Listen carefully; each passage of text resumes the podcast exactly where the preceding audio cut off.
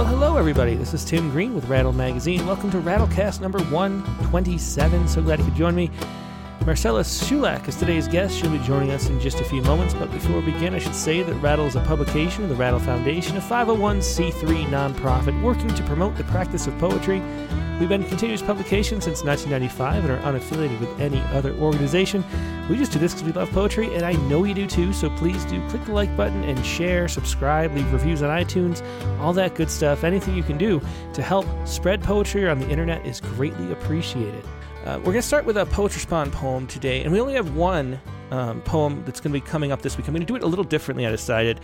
Instead of previewing any more poems we have forthcoming in the week, I think it's better to leave them as a surprise. So we do have one more poem coming up, um, but I'm going to leave it until maybe we'll talk to the poet next week, and then um, and then that poem can be a surprise when it comes out because I think it and it's not quite as exciting if you know it's coming if you're a regular listener. And so um, I thought maybe we'd switch it up that way a little bit. But we have this poem today by Elizabeth McMoon Tatango, and we've published Elizabeth several times. She's won the um, uh, Challenge twice or thrice, maybe. She's also been a few times um, in Rattle. Uh, we might have published her six or seven times. And this is a poem. Uh, it was funny on Twitter. Somebody said, "Well, I know what Rattle's inbox is going to be full of this week," and it was this story right here. Um, in a medical first, a man with terminal heart disease gets a transplant of genetically modified pig heart. And so here's a photo of the pig heart going inside um, this Maryland man, a 57 year old, is doing well. The three days after receiving a genetically modified pig heart in a first of its kind transplant surgery um, University of Maryland Medicine said in a news release Monday. And so this person, David Bennett, had a terminal heart disease, and the pig heart was the only currently available option. According to the release, Bennett was deemed ineligible for a conventional heart transplant or an artificial heart pump after reviews of his medical records. And so instead, he was um, given this pig heart, which was genetically modified in order to fit a human. And so far, so good, I guess, which raises a lot of interesting you know ethical and um, you know questions. And this was um, what what Elizabeth said about it. She said, uh, um, "I don't know what it is, but I've been really fascinated by the pig heart transplant story this week." It manages to be at once inspiring, terrifying, unsettling, and hopefully all at once and new information keeps being reported. I think what I wanted to explore here was how complicated the whole issue is. There are so many layers, and I feel like many of these layers clash with our general desire to simplify everything into the most pal- palatable version of itself. I've seen several photos included in news reports, but the one that struck with me was the one with the heart over the drape outside of either the pig or the recipient, waiting for its next life. And that was the photograph we saw uh, right here. Uh, and this was a photograph that inspired this poem. And here we go. We will uh, we'll play it and see if we can get some audio going here. Transplant.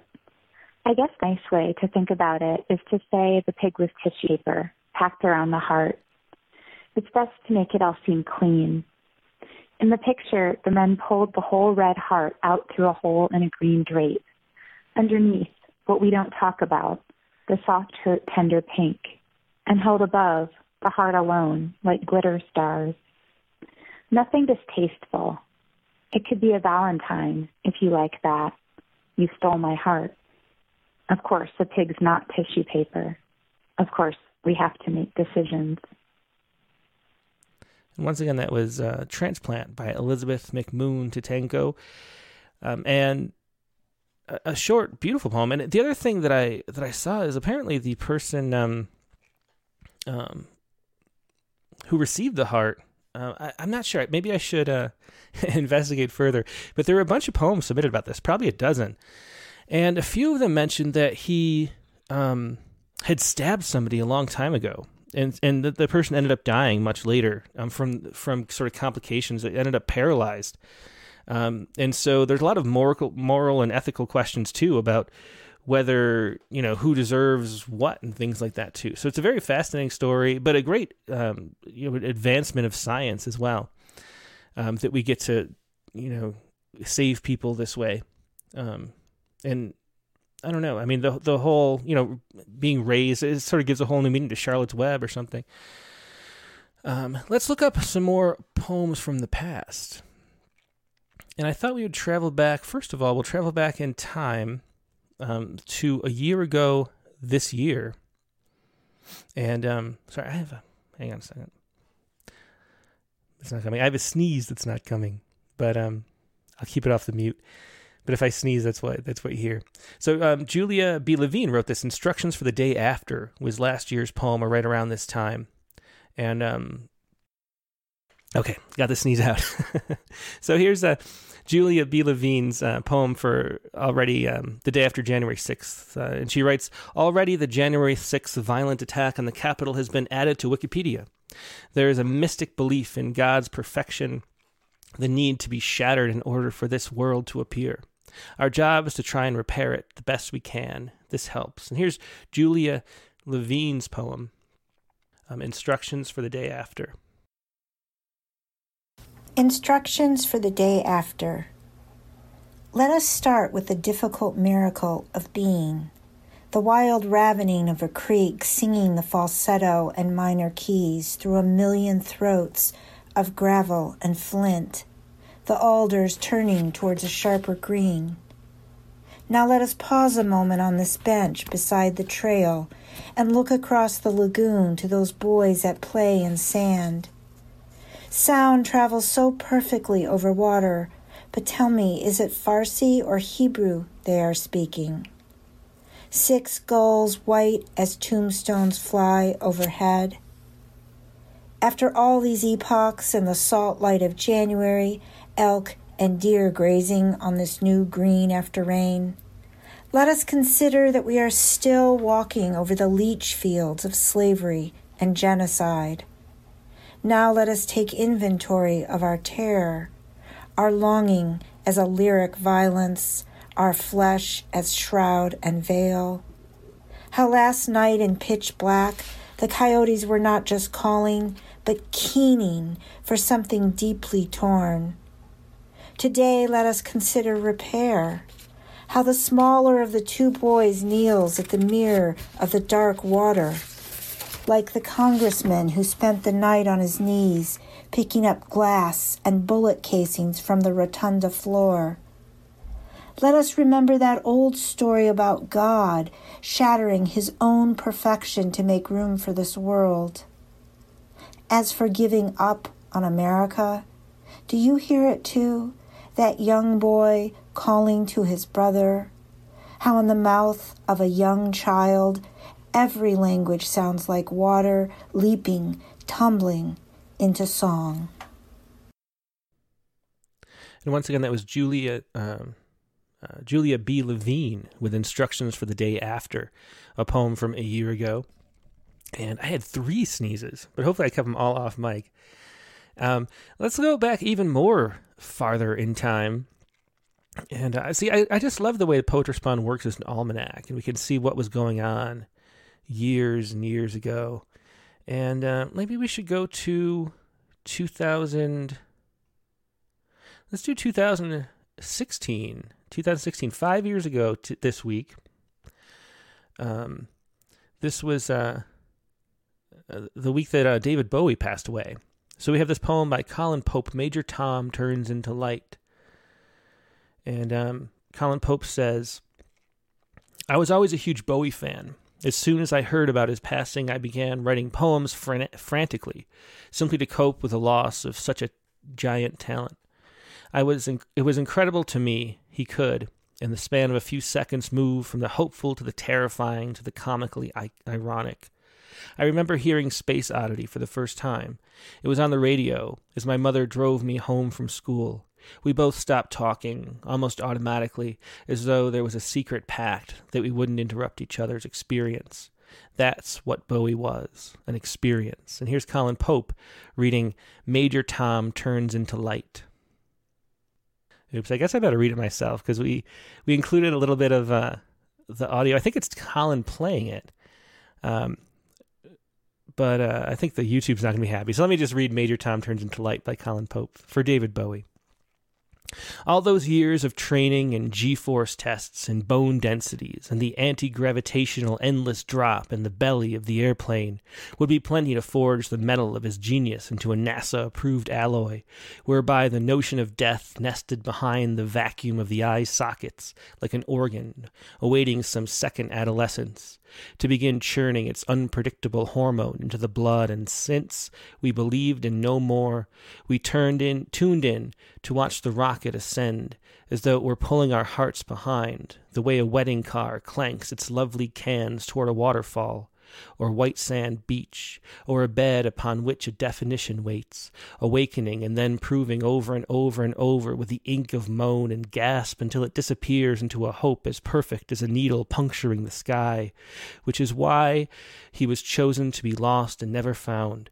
And spinning in a mass of every wire and element and sound, the whole human race had taken millennia to discover for this one trip from which we knew he would not return, since he knew there was nothing but limits, and the blinding phosphorescent joy it would take to destroy them.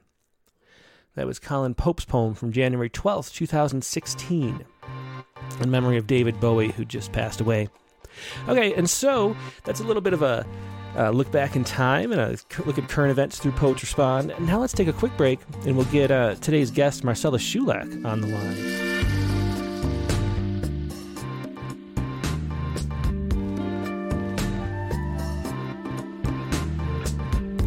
Thanks so much for your patience. Uh, as I mentioned, today's guest is Marcela Shulak.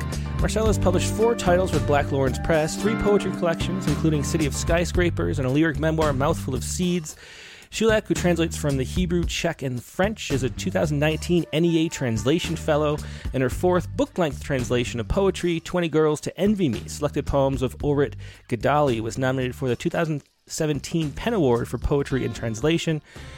She coordinates the poetry track of the Shaindy Rudoff Graduate Program in Creative Writing at Bar Ilan University uh, where she is an associate professor in American literature.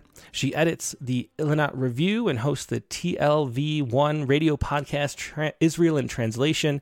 And she was the guest on Rattlecast number 107, where we focused on her own work. And we it was such a great. I mean, I look looked listened back at this episode, and uh, you should all go back to uh, episode 107. It was an excellent one, but it was such a we had such a good time talking about her work. We never got to the translations, so I thought that we would have another episode just focusing on the translation. So, uh, and that's what we're going to do today. And here she is, Marcela Shulak. Hey, Marcela, how's it going? Hi there. Thanks for having me back. I had so much fun last time. It was one of the few times I I learned more than I than I talked about. I learned so much from you. It was it's so much fun. It just it just was a lot of fun, and um and this episode's going to be different because it's almost like a show and tell episode. You have so much translation work, and I really it's really fascinating to get a glimpse at all these different poets that we might not as you know American English readers of poetry experience. Um, so we have five different writers that we're going to talk about today and um, it's kind of going to be more just you sharing what you've done and what who these poets are like. So, do you want to get started? Uh, who who do you want to focus on first? Absolutely. And I don't know if we want to start off with the Hebrew, which is most recent, or with the Czech, which was what started it all off. Um, which, um, whichever you prefer. I have um, I, I mean, I have everything right here. Right. well, you know what? We can start with. We can go back in time. Let's okay. go back in time.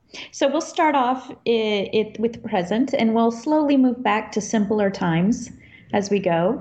And I was just thinking, you know, it sounds a little random to think about the different kinds of things that I translate, but Hebrew and Czech, even though they're really, really different, they have a lot in common in the sense that they are old languages that were both out of commission for literature for a few hundred years or centuries, um, and then they were slowly revived.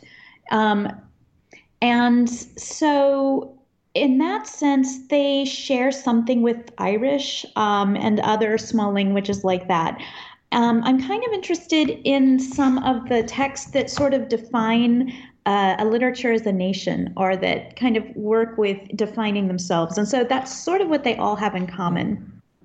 When you say um, out of commission, like what do you mean by that? Like, well, in in Hebrew, I mean, Hebrew has been in use, you know, constantly. Mm-hmm.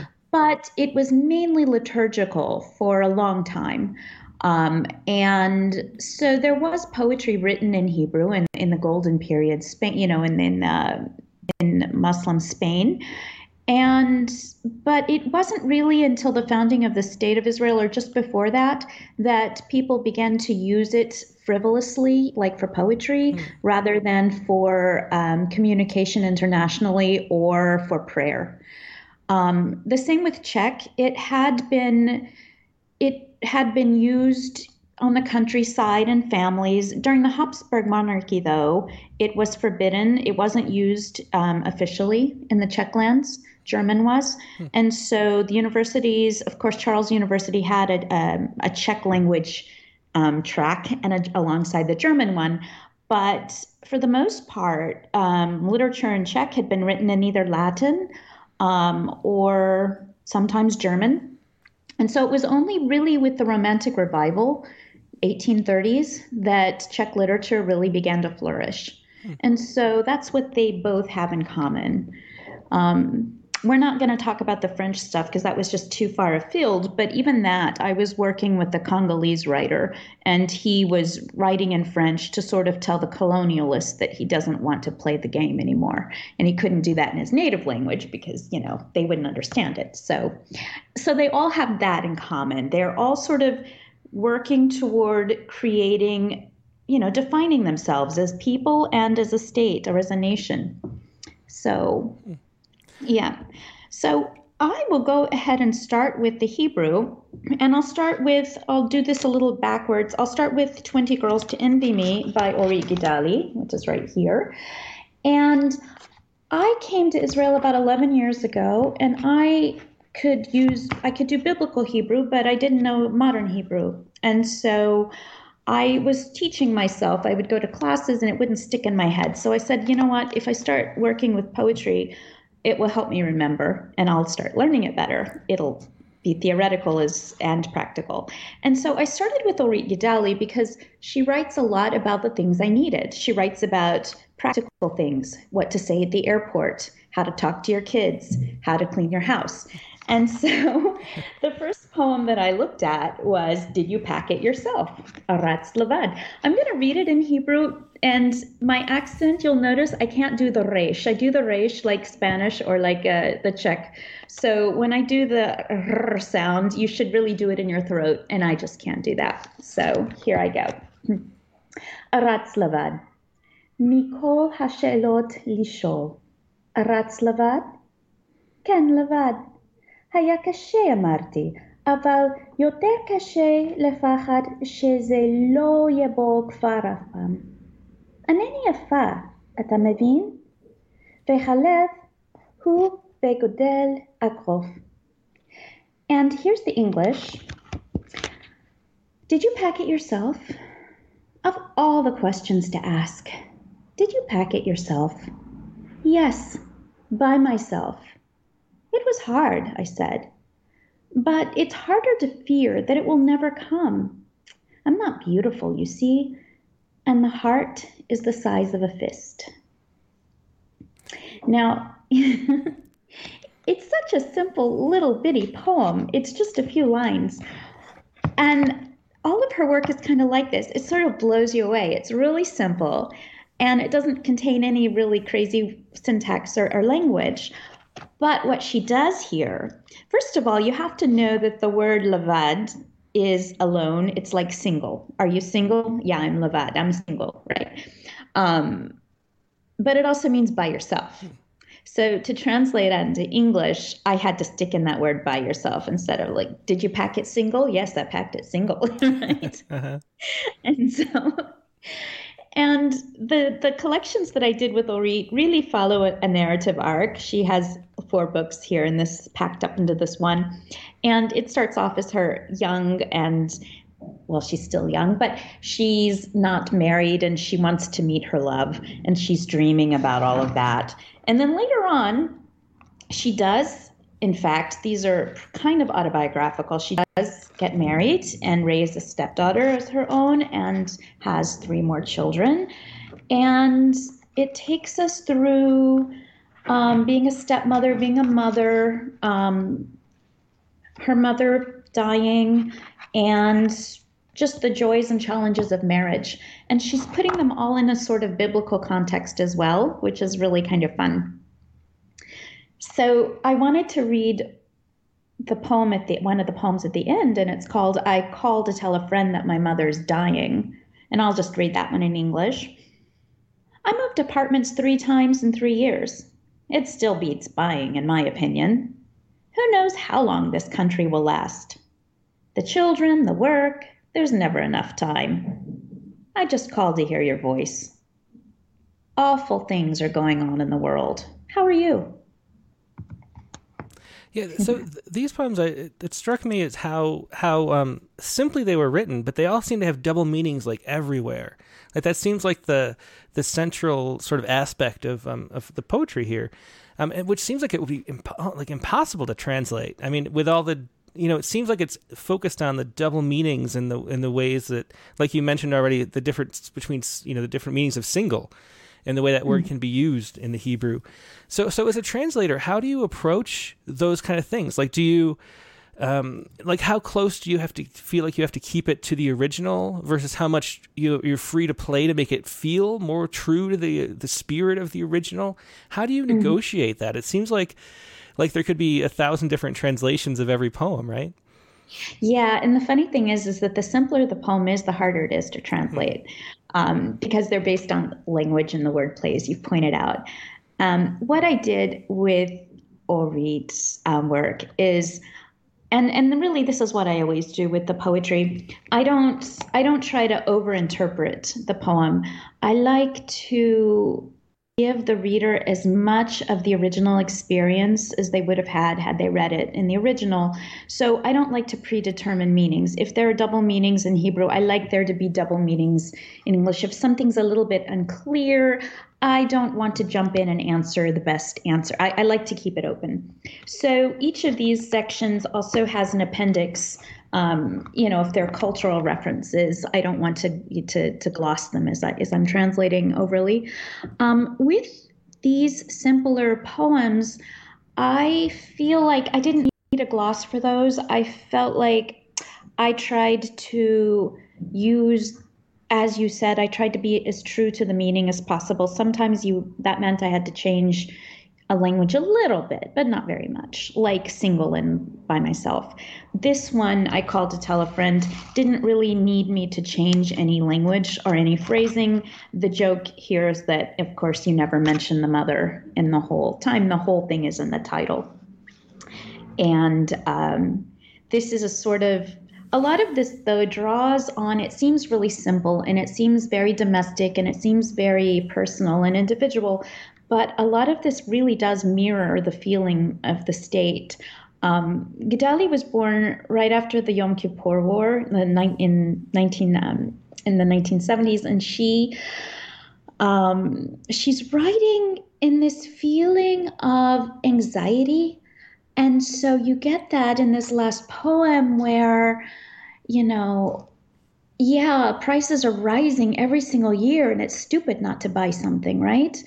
But you never know. You know, this there was the Gulf War where Iran was bombing Tel Aviv, and you just never know. And so there's a whole Etgar Keret writes about this as well. You know, at one point in one of his stories, they even quit cleaning the house, and the light bulb goes out, and they don't even replace it, and they just stop paying the water bill. You know, because like all right, we're going to be bombed, and we'd be feel stupid to have to pay rent, you know. and so that's sort of the joke um, that that we're getting into here.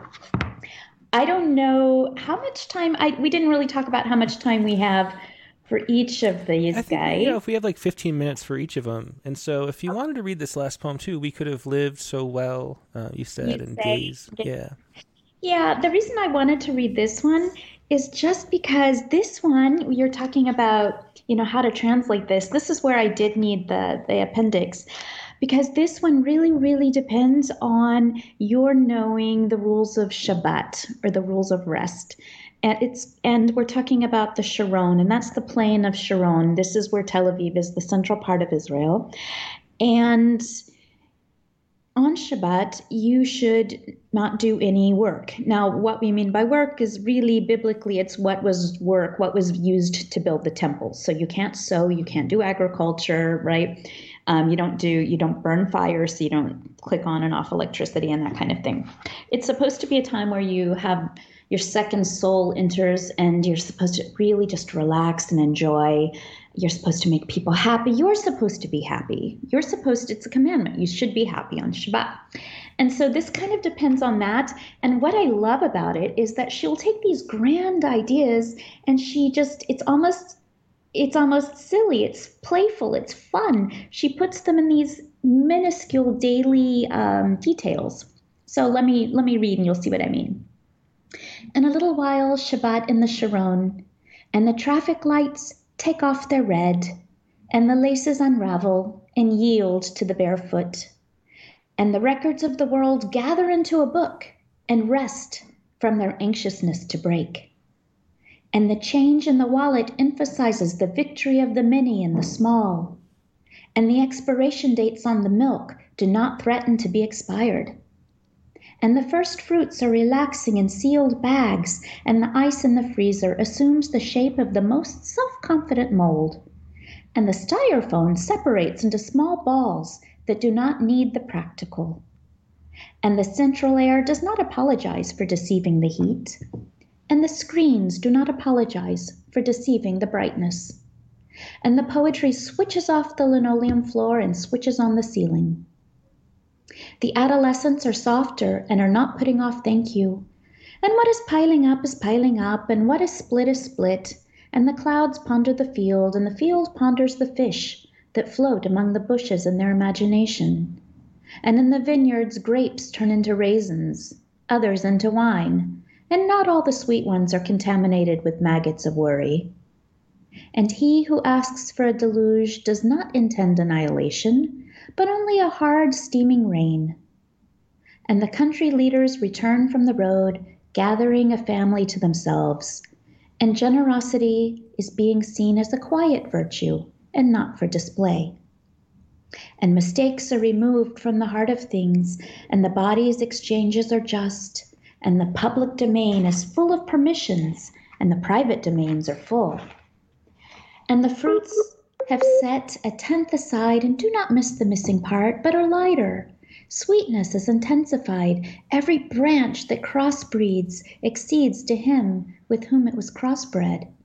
And the bulbs open themselves to the outside, and the bees imagine the honey, and the trees get themselves a new king according to the vigor of their blooming. And the asphalt conquers the earth and liberates the best of her to the side of the road and Tamar and Aman have moved into a pansy where they're making cakes out of the colors. And dust is withdrawing before the pollution, and every drizzle is a chance of a rainbow. And the green that is in the bushes almost overwhelms the leaves, and in the old people's lawn that surrounds you, the water sprinkles of winter open. The water sprinklers of winter open, and indeed, there is suddenly a good southern wind. Only she doesn't answer when you ask sparing you the nothingness, and her wrinkles multiply at once as if a little girl inside her were shrinking into herself. And your words glide on the slope of her nose when you lean on your cane, looking at her, looking at the blossoming, looking at the asphalt. We could have lived so well, you say, remembering the earth. And that was, uh, we could have lived so well, you say, and gaze at her, still pretty um, mm-hmm. from this book um, by Orit Gidali. And um, so I, I, wondered if um, how how is how is poetry in you know treated in Israel? Like how many you know readers would would Orit Gidali have um, in the actual no. Hebrew? Is it similar to the United States where it's sort of a more academic you know area of um, readership, or is it sort of have a wider audience? Do you have any sense of it that? It has a wider audience. I mean, Israelis will say, "Ah, yeah, poetry, nobody reads," but honestly, that's not really true. Czech and and Hebrew are both small languages, meaning there's about 8 million, 9 million native speakers in the country, maybe 10 million. So, you know, on the on the new money, on the new shekels, there are poets oh, wow. and writers right? Mm-hmm. So can you imagine like Toni Morrison being on the twenty dollar bill now?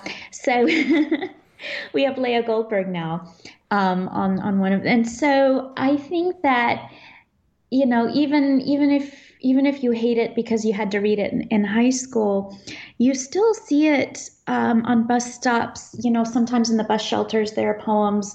Um, it's used in the Ministry of Education to to talk about um, multiculturalism, and that's something you know some of uh, Eli Eliyahu's poetry. Well, talk about next. Some of his work is used that way too. Uh, a lot of poets um, also are not in academia. Mm-hmm. And so, you know, um, Orit teaches in communities around, and so she she has a pretty wide presence. Um, so does Sharon. She teaches classics. Eli Eliyahu is an editor for Haaretz. And I think there's something about the fact that, you know, they have regular lives and regular jobs and they hang out with. Uh, I think that sort of helps as well. So I feel like poetry is a bit more mm-hmm. read here than in the States. I, I, also wanted to ask before we move on um, to the next poet, how did mm-hmm. you how did you approach translating in the first place? Did you? It, it seems like um, I always imagine that people who translate are like fluent in this language and love a, a you know work of writing in certain language and then want to bring it into English. And it feels like while I'm you know not fluent in any languages, I can't do any translation, obviously. Um, but then I talked to A.M. Juster, and he's mm-hmm. but he translates things from a whole bunch of languages that he barely speaks or looks you know can look up and read a little bit but he goes through like a painstaking process of piecing together the way things were and asking people for help.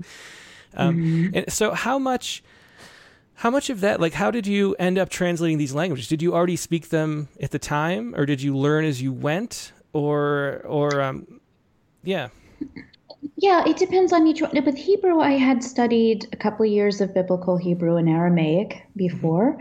And so I knew how the language was put together and I knew how it worked. And I knew when I started with Orit, you know, I had I'd been taking language classes um, in Israel as well. They have Ulpan where you can study. So I, I tested into like the intermediate level.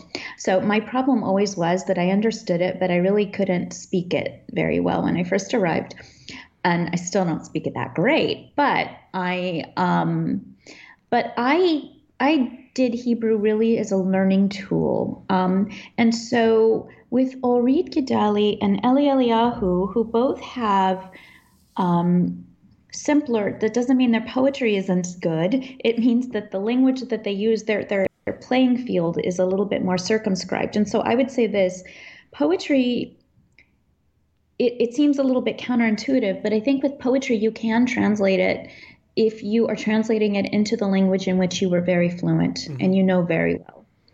Um, for fiction, it's probably not worth it because you just have to know such a large vocabulary to make it worthwhile.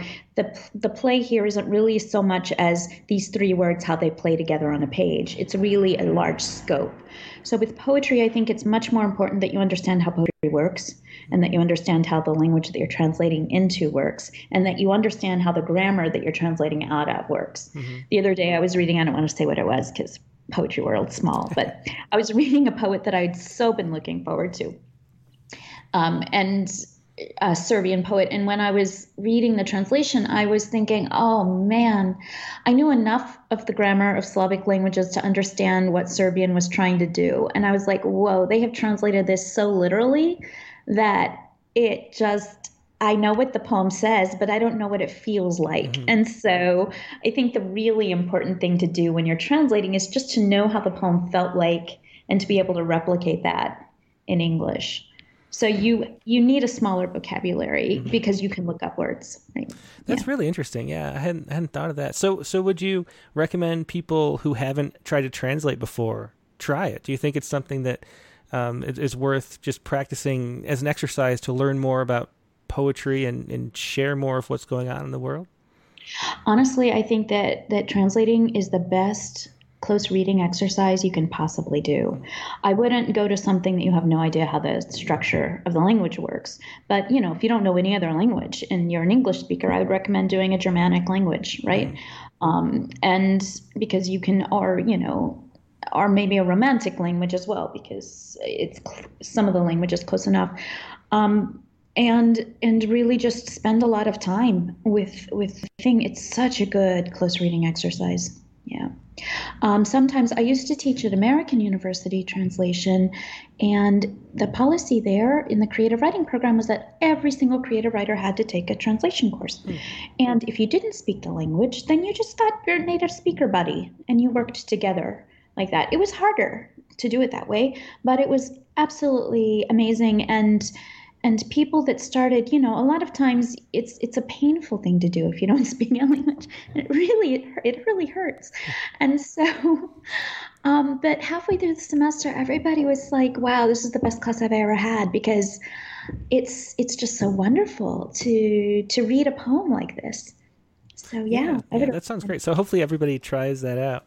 Um, yeah. So the next poet we're going to move on to is um, Eli, Ellie Eli, Ellie, who yeah. um, who we published. So readers of Rattle will recognize. Um, I think last summer we published um, one of your translations of, of um, Eli's work, and mm-hmm. um, and so do you want to start out introducing who the poet is? You mentioned already um, that he's a newspaper editor. Yeah, he is. He he edits for Haaretz, and Eli Eliyahu lives over in, well, they all do actually. Everybody lives near me. Um, he lives in Givatayim, which is just a little suburb right off of Tel Aviv, and he's an editor for Haaretz. And um, he is, all of these poets, I just, they're just phenomenal, right? Israel has so many really, really good poets. It's hard to, to choose. And I had made a, an I, I had decided when I came here that I just wanted to translate women because women, especially Israeli women, are just not translated and I can't do Arabic, and, and they're the least translated Arabic language uh, women.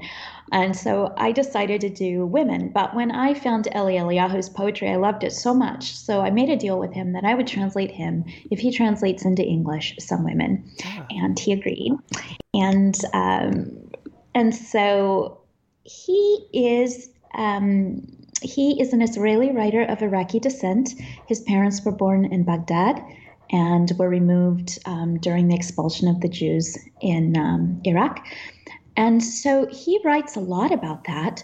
His, he has three books, um, and they all are a little bit um, contra. Well, the titles are a little controversial for Israel. They're all sort of based. Well, they're not controversial, but they're all sort of based in Bible and and it's because he's not religious per se but the family his family is very traditional and his father loved telling bibles. He talked about stories in the bible as if they were happening today on the street you know like he'd come home from work and and tell a story and it was he couldn't tell if was that my neighbor or was that you know was that one of the prophets and Babylon has actually got a very, very important place in, in the Bible with, with prophets and prophecies. You know, all the all the major prophets ended up in Babylon.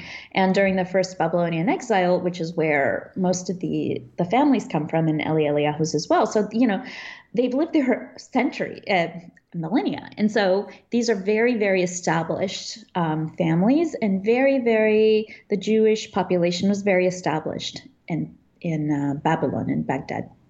And so, um, well, it's not Baghdad, but in, in the in the region.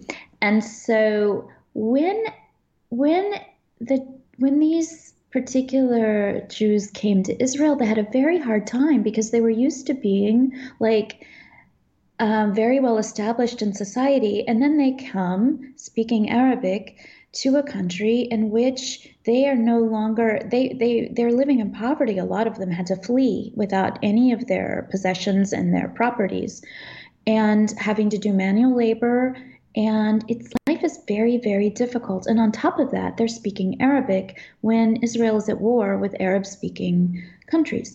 And so there's also in Israeli society a sort of split between the Mizrahi Jews, the Jews from the Arab speaking countries, and the Ashkenazi Jews, the Jews from the Yiddish speaking countries. Um, and so the Ashkenazi are sort of more, um, they have most of the cultural clout and the political power. And so Eli, and, and there are movements like Ars Poetica um, that seek to address this by, by they, they write about social injustice and economic injustice and in these poets. But Ellie did something really interesting, I think, and he focused on the poet as a prophet figure or a figure of prophecy. And in this way, he sort of avoided getting into the fray that sort of divided along these terms of Ashkenaz versus Mizrahi. And in his poetry, I think he's just made all poets prophets. Hmm. So all poets are Babylonian, all poets are Mizrahi, right? This is the standard.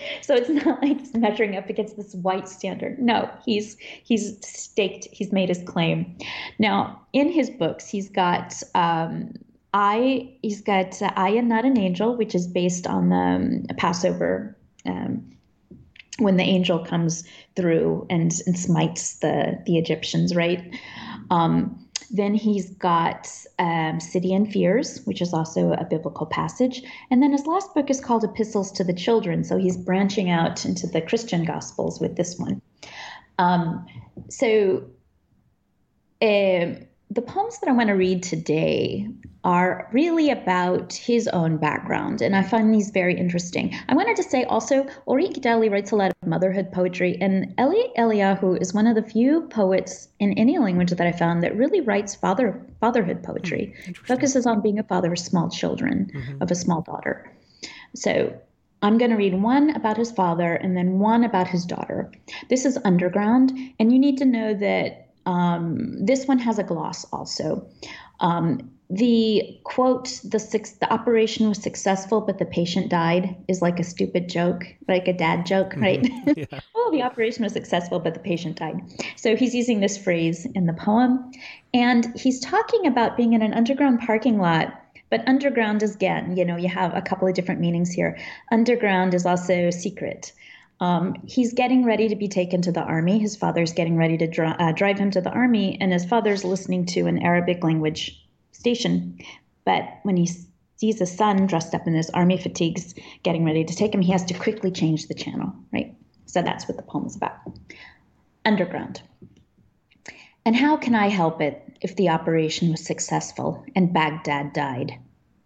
And nothing is left but the music my father would listen to on the stations of shame while waiting in the underground parking lot to drive me to the People's Army on his way to work.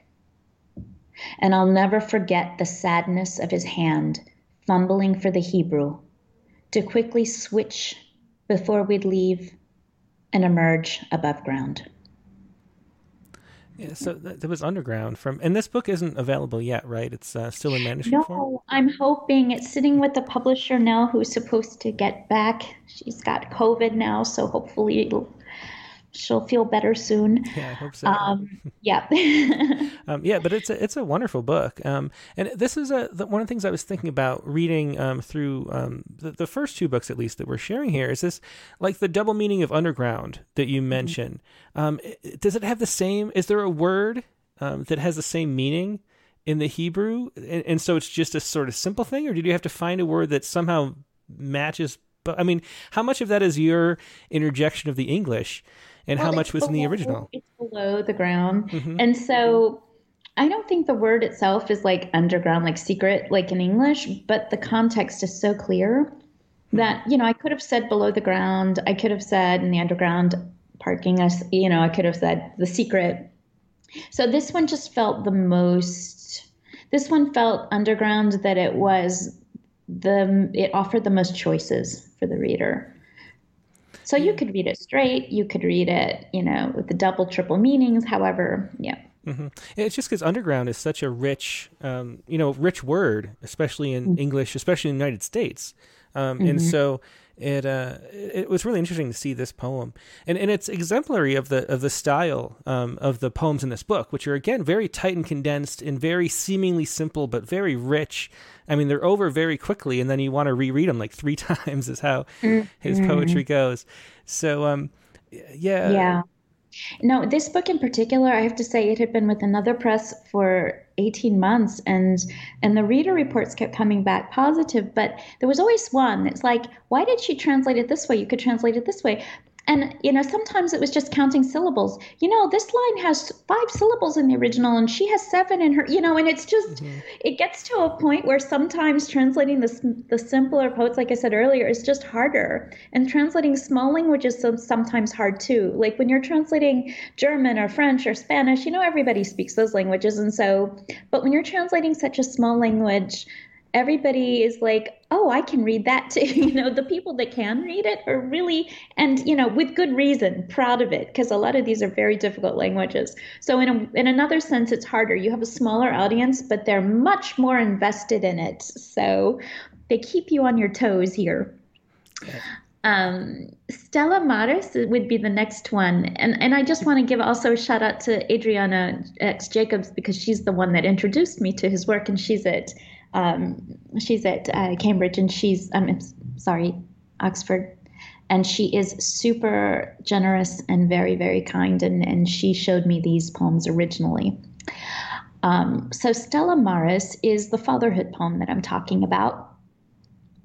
And this one i had a little bit of play as well because when you're getting to the ship imagery and the sea imagery. There are other poems as well where you could translate it as ocean or you could translate it as sea. And even though in Hebrew you have a distinction between the two words, but I really wanted sea. I wanted to keep the sea here because Tel Aviv and Jaffa both have ports. And if you keep the sea, then you have it specific. You know, just that one word can change this general feeling of you know anywhere there's water to yeah the mediterranean coast with the ports. So stella maris. Like a drop of milk the car slides down the nipple of the hill. On my way to you day old child bundled in diapers of love fourth floor maternity ward b. In the window blued from sea ships unlatch from the mother port and launch into the unknown. And at last, I know where I shall go. And that was mm-hmm. Stella Maris by mm-hmm. um, Eli Eliyahu. Eliyahu, yeah. yeah. Pronouncing that is, is difficult for me to know. Um, yeah. But yeah, I just I just love this book. And um, mm-hmm. why don't we do? You had another one that you want to read, Goldfish. Do you want to do that one too? Yeah, that's a little longer. Now, this one I have to say is not it, this one departs a little bit from his usual style, but I thought it was important because a lot of the poems in this book really do deal with father, with daughter, with prophecy, and the role of poetry. But he also has a lot of soldier poems in here. And I thought The Goldfish was an important poem because we haven't really addressed, you know, the idea of what could be, you know, hyper masculinity in a country in which everybody, in the women too, have to go to the army and and on one hand it makes you really aware because like you know every nobody here has problems with with the idea that you need a license to shoot a gun and that you have to be trained. But on the other hand though there is this I, I feel this poem is really really interesting because it gets into the idea of groupthink and boys and, and the idea of masculinity and the idea of how to treat girls and women. And this is such a beautiful, sensitive poem. It's a little, and the tension is so amazing because it's so this is a prose poem and he's usually writing very very small poems this one fills out on the page she floated on her belly five or six boys circling her like a school of fish lunging for a bread crumb class trip the end of elementary school. Life wide, blue, and deep. Over their heads, the only ceiling, clear sky, and the summer sticking sun knives into their flesh. For most of them, this will be the last time they see each other. Tomorrow, the summer vacation will begin. After that, they'll be scattered among the different high schools in town. One day, this class will be a distant, hazy memory with faces blurred, the names mixed up, deeds confused with dreams, and dreams with deeds. Things will have sunk to the bottom of the soul. She's a freckled girl, not especially pretty, but they are seeking neither beauty nor truth, not now. They are yearning for the pleasures of the skin, hungry for the nakedness of flesh. Her face is submerged in water, Every now and then she lifts her head to breathe. The breaths are sharp and fine as a needle. The beach is within shouting distance. They're holding her arms and legs, and she's floating on her belly. They could reach their hands under the water and touch her, feel her breast, her stomach, her thigh. They're laughing loudly. One doesn't know what the other's doing. Everything is hidden in the water. She wouldn't know who touched her and who demurred. Does she want them to touch her? They're painfully young. For the shy among them, it's a golden opportunity. Paupers who chanced upon a golden fish, a catch the sea has given them.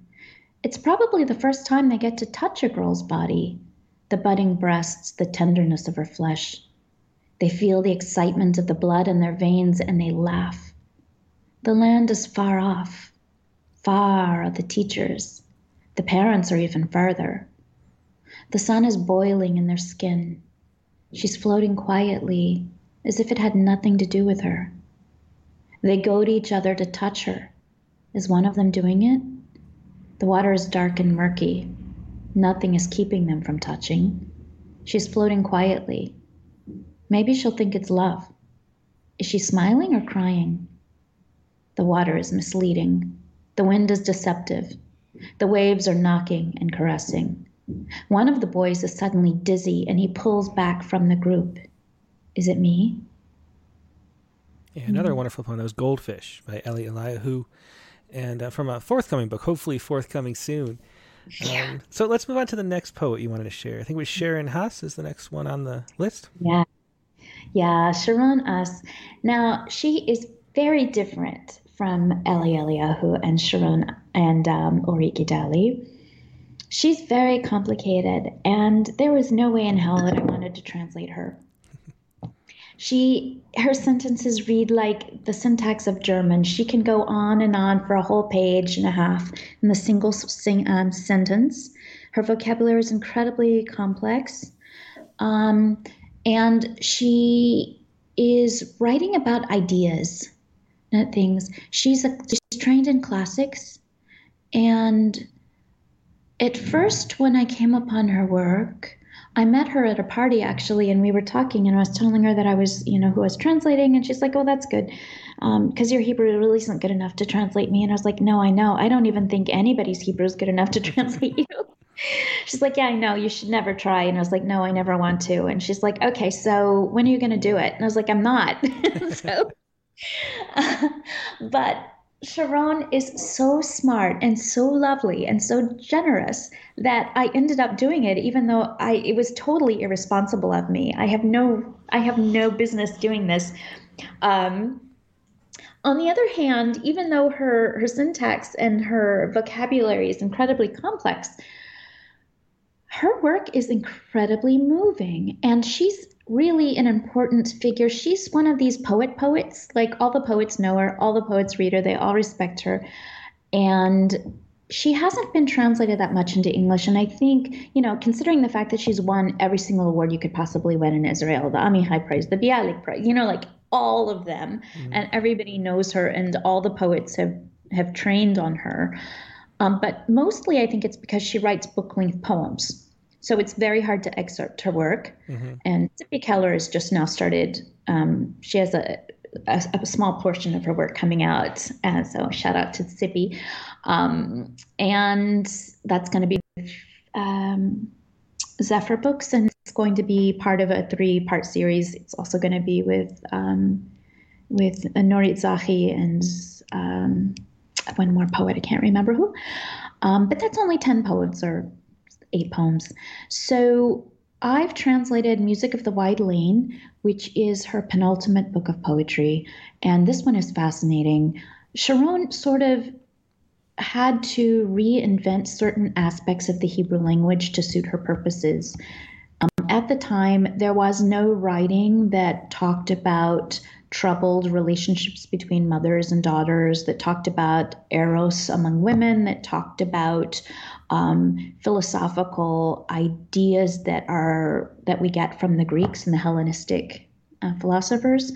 And so, in a way, I think some of her writing is complex because she just has to reinvent or invent, not kind of invent the wheel. Mm. She says, you know, there were lots of poems about father daughters, and there's lots of poems about but not so much about what she was trying to write. So this book is interesting because she's writing it from the point of view of a woman about to give birth to a son in a hospital with a father that's dying. And in it, her I, Hebrew is a gender inflected language. So not just the pronouns, but the and nouns, but the verbs take on a gender. Mm-hmm. So if I say I'm doing something, it's going to be a different gender than if somebody, if a man says it. That's in present and past tense. Mm-hmm. So it's very difficult to write, you know, in English you can say I and nobody knows what the gender is, but in Hebrew you can't.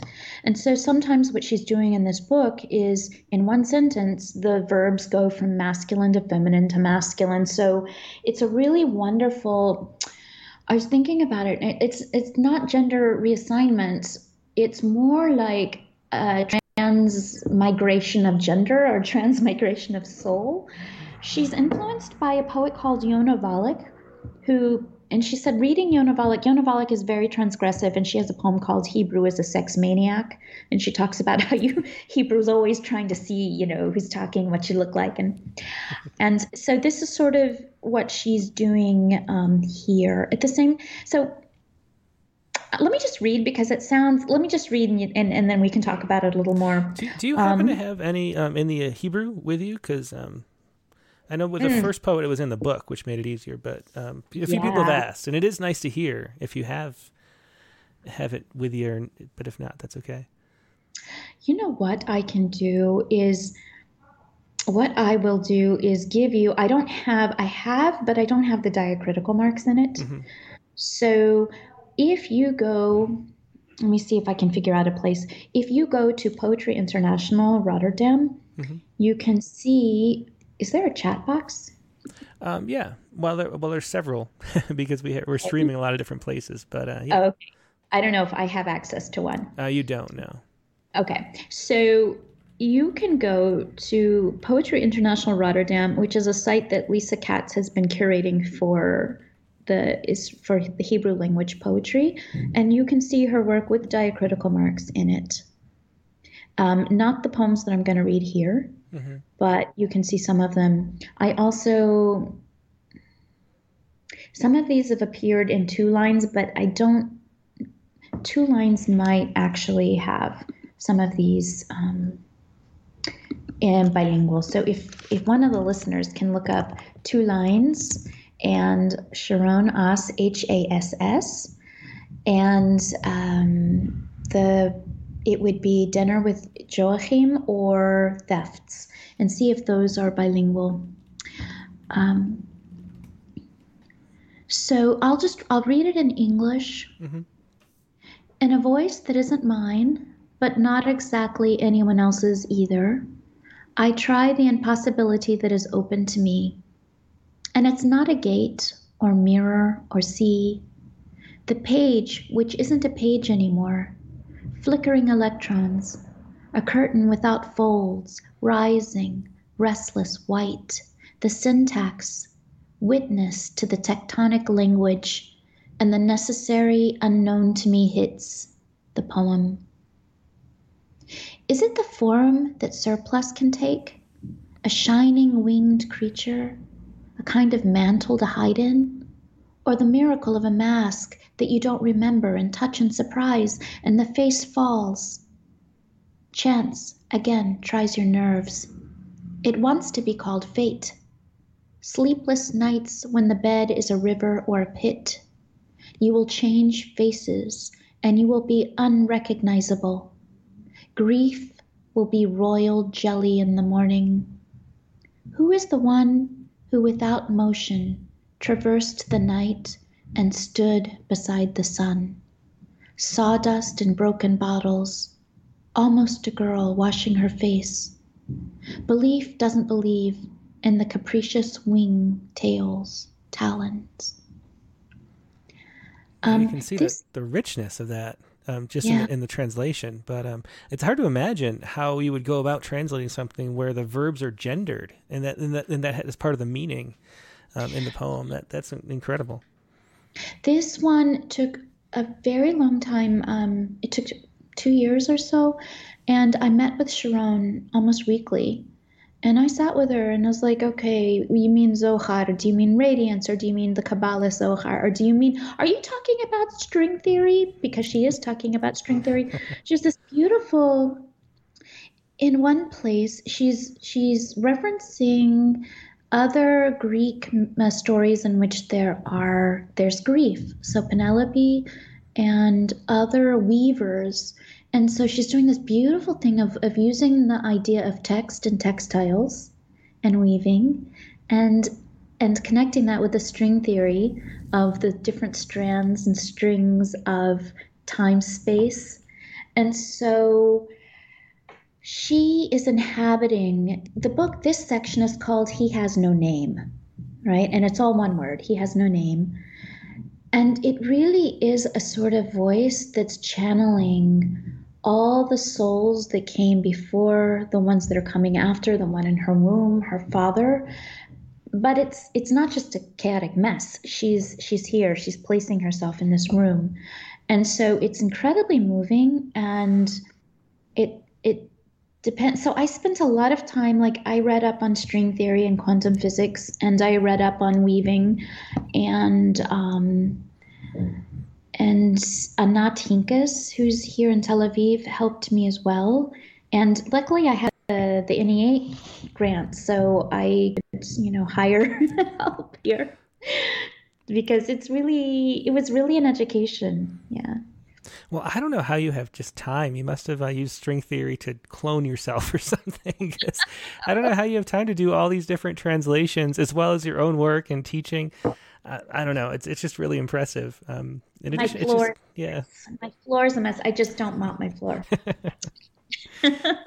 um, well, let's hear. We we should keep moving on, but um, maybe All one right. more poem from uh, from Sharon. Okay. Um, this is this is one long i'm just going to read a couple of these are all sequence it's all one long poem so i'm just going to read a couple of sequences i want to put in one about the mother and then the poetry Yesterday she devoured my kitchen, grabbed the latke, strode to the fridge, pulled out a jar of something salty, the bread she almost threw into the garbage when she saw it. How the hell does one make toast around here? Stabbed a spoon into the chocolate spread, threw two olives into her mouth. Maybe there was a thrashing fish as well, I can't remember. In the middle of a wrecked world, my mother sat and chewed. And no, I didn't have any idea what a table was. That entity upon which philosophers hit for examples.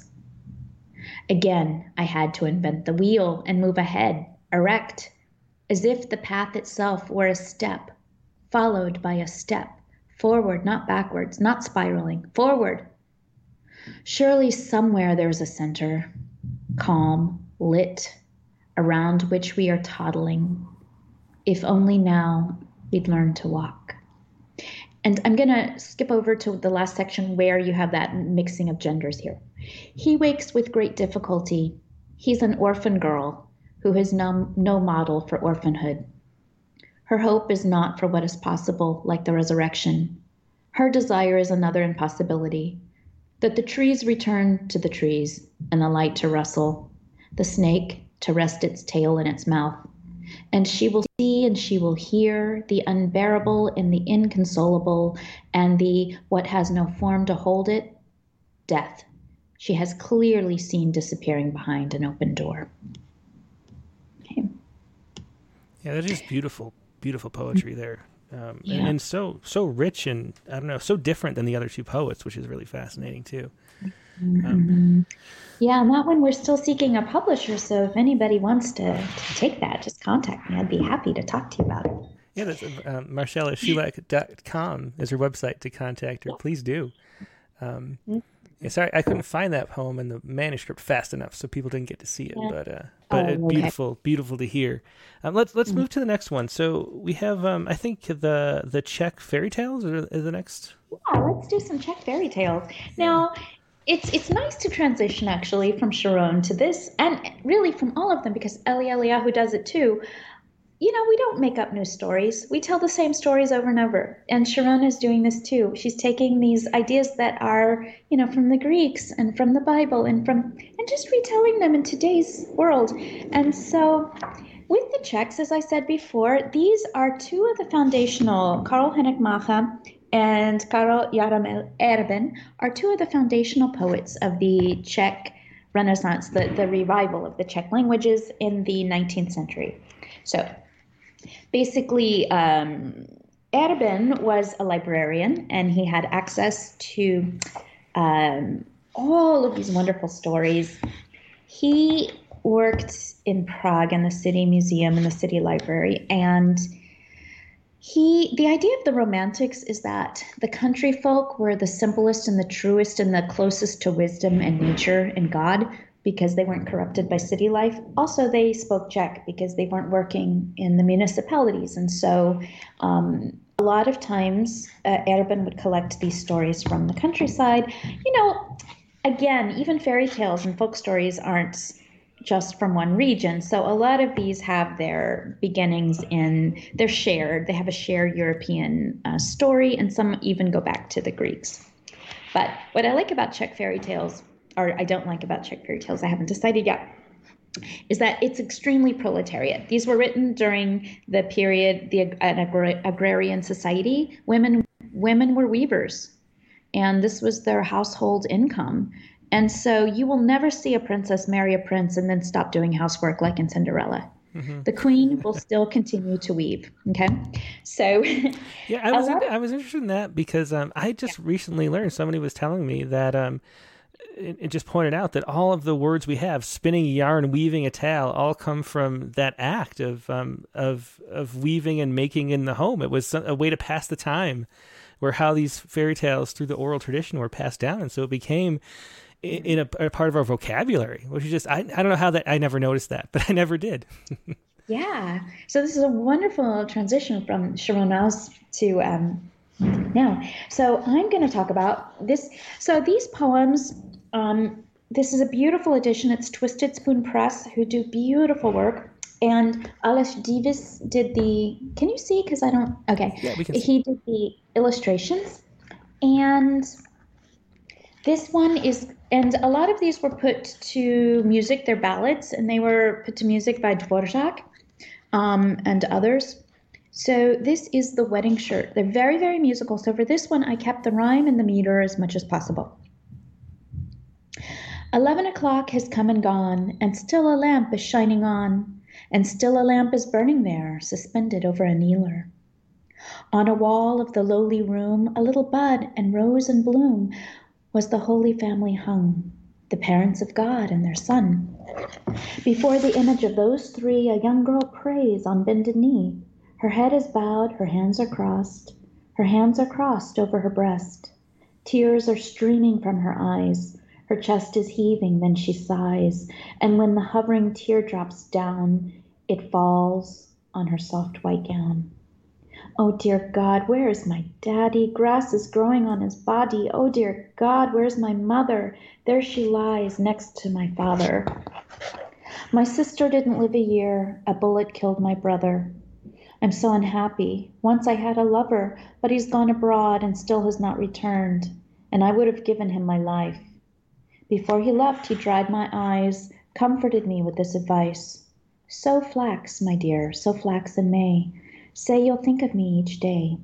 Mind the spinning that first year, then wet the cloth beside the weir. Stitch the shirts in the third year. When the sewing is complete, weave some flowers into a wreath. I've sewn the shirts and done my best. I've stored them in a wooden chest. The flowers now have dried and curled. My love still wanders through the world.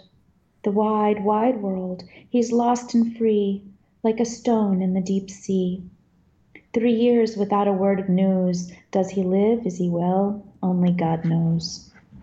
Oh, Almighty Virgin Mary, please give me strength. Oh, please help me. If my love's lost in foreign charms, bring him back into my arms. He's the only flower I have left. Give him back or give me death. With him the world is spring and bloom. Without him all is winter gloom. Loving Mother, dear Mary, help me now in all my grief. The picture on the wall then stirs. The young girl screams in terror. The lamp, which threw dim rays about, sputters once and then goes out. Perhaps it was a draught of wind. or else an evil omen. Listen, on the porch a step, and at the window. Tap, tap, tap. Are you sleeping or awake, my dear? Hey, my doll, I'm here, I'm here. Hey, my doll, how are you? Have you remembered? Are you true? Or does another love you? Oh, my love, thank God, my dear. I was thinking of you now at prayer. At this time, I think of you and say a prayer here at this pew. Ha! Stop praying and let's go. I'll lead and you follow. The moon will light on our way tonight, for I've returned to claim my bride. What are you saying? For God's sake, where would we go now? It's so late. The wind is roaring anyway. It's almost daylight. Come, let's wait. Oh, night is day and day is night. By day a dream presses my eyes. Before the roosters are awake, you'll be my bride, the bride I'll take. Don't hesitate, rise up and come. I must take you, make you my own. The darkness is profound that night. From the heights the moon shines bright. Desolate the silent, silent village. Nothing there but the wind's wild rage. He goes before her leap by leap. She follows after step by step. The village dogs begin to howl as when they smell something foul or strange, like strangers on the fly, or when they sense a corpse nearby. I will stop here, but this is a really fabulous horror story. It really is, yeah. yeah. I wish it was a, a, nighttime episode here so we could get the, the creepy vibe, but it's in the morning, which I makes it a little know. less less it's horror. really awful. And the Diviš Uh, illustrations are absolutely amazing. He wrote those while in a mental institute uh, institution, and he was oh during the Soviet period, and he was uh, oh they're fabulous. Yeah, I have one up on the screen. I think that goes with this. Uh, this. Uh, Wonderful. yeah. Yeah. Mm-hmm. And just ladies, for your own benefit, don't ever get married in the middle of a night. somebody you haven't seen in three years. Yeah, um, probably not a good idea. um, it's funny because these aren't all horror stories, but you know they don't really end well for women in these books and um, this this collection. I don't really think it's that that Czechs are misogynist because they're not. But I just think that women were so powerful. I mean, the first Czech queen was a woman. I mean, the first Czech ruler was mm-hmm. a woman, um, and Libuše. And so I think the idea here is that women do have a lot of power. And so they're sort of used to teach moral lessons to people. And so a lot of these women in, in this collection suffer. Some of them are redeemed, a lot of them are redeemed. Um, but they're all strong. They're all strong women. And how did you yeah. how did you find yourself translating this collection? Um, what what drew you to it, or, or how did that oh, process happen? So my grandparents spoke Czech at home, and I lived near them. I saw them every single day. My parents learned English in school, so I grew up with some of these ideas. Now they came, you know, before they came during this Habsburg monarch period to Texas, and so they had, you know, they they weren't, um, they didn't speak proper Czech, but they they spoke more like the countryside, and so I grew up hearing a lot of these stories. Um, the Noon Witch, which I won't read here, there was a witch in in my grandparents' house, and if we weren't good, she would come get us. Oh, wow. And uh, and a lot of the traditions here were still there because you know it's i guess it's like the the the amish or the you know the the pennsylvania dutch you know the the old families that moved over and then they kept the old time traditions. And so when i first came to czech republic and i was 25 and i was teaching in a gymnasium and my students they were really into this stuff and so i was too and and, and we kind of read them together. That's how i started because of my students in biskupské gymnasium and české budějovice so uh, do you want to share I don't know. do you want to share anything else from uh, from this book? Um, um, maybe just a little little bit from water sprite. It's okay. the most famous one vodnik. It's about this there are lots and lots of rivers and lakes in the Czech lands. Um, there are like 200 lakes in Lipno in South Bohemia, and it's just a country that it's landlocked, but there's a lot of fishing and a lot of water. And so one of the national folk figures is a is a water sprite, and you can actually see people dressing up like him sometimes. You know, like you have Renaissance fairs in the states. You have like vodnik people that dress up and and they hang out, and um, and so well, I guess during festivals, not just like every day, but uh, this one is a beautiful. The rhythms are so gorgeous. I'm just going to read a little bit. The, the water sprite sits near a, a body of, of water and tries to lure you into the to the lake and steal your soul. But if you're a beautiful girl, he wants to marry you then and, and take you down and you live forever down there, kind of like Persephone, right? Mm. Over the lake in a poplar tree sat a sprite one evening. Shine, sweet moonlight, shine, I stitch a dainty line. I sew, I sew me little boots to wear in wet and dry pursuits. Shine, sweet moonlight, shine, I stitch a dainty line. Today is Thursday, Friday's next. I sew a jacket with a vest. Shine, sweet moonlight, shine, I stitch a dainty line. Green suit with boots of cherry, tomorrow I will marry. Sweet, shine, sweet moonlight, shine, I stitch a dainty line. At dawn the young girl rose, made a bundle of her clothes. At the lake, my mother sweet, I'll make my clothing clean and neat. Oh no, sweet child, not to the water. Stay home today, my little daughter. A strange dream came to me last night. Oh, stay inside and out of sight. I chose pearls for you last night and dressed you in a gown of white, made of froth and foam. My dear, don't go outside. Stay with me here. White cloaks sadness, heed my fears, And pearls are soft and round as tears, And Friday's an unlucky day. Don't go outside, my daughter, stay. She's so restless, restless daughter, Something draws her to the water, to the water. Nothing she knows, nothing she longs for, still she goes. Yeah, that is great. I love the rhythm of that. And then here we see another one of those um, um, paintings but um, but what mm. what, what beautiful rhythm. Um, how is that? Is that in the original? Like like I don't know. Yeah, it's really beautiful. Yeah. This is why Dvorak called them symphonic uh, poem. He wrote his symphonic poems. You can hear them. It's really, really beautiful in the original. And it was really hard. I just broke my teeth on this one because I wanted. You'll see with with Macha, I could not keep the rhyme and the rhythm without making it sound like a Hallmark card, so I didn't. Uh-huh. But with Erben, it ju- I just had to, and so I spent so much time um, really just trying. It was very hard. I didn't want to invert the sentence structure. Um, I wanted to make it sound, you know, normal, and it's it reads just like that in Czech. Yep. Hmm. Wow, that's that's amazing. Um, yep. So, so we're kind of running up on time, but we have one more um, um, translation we wanted to share, which was Macha. Yeah, and I'll just be brief with this one. This one is interesting for these rhythms that we're talking about. This is kind of how it started. Karel Hynek Macha, he wrote a book called May and May. And this was really the first successful or the first good book in Czech poetry.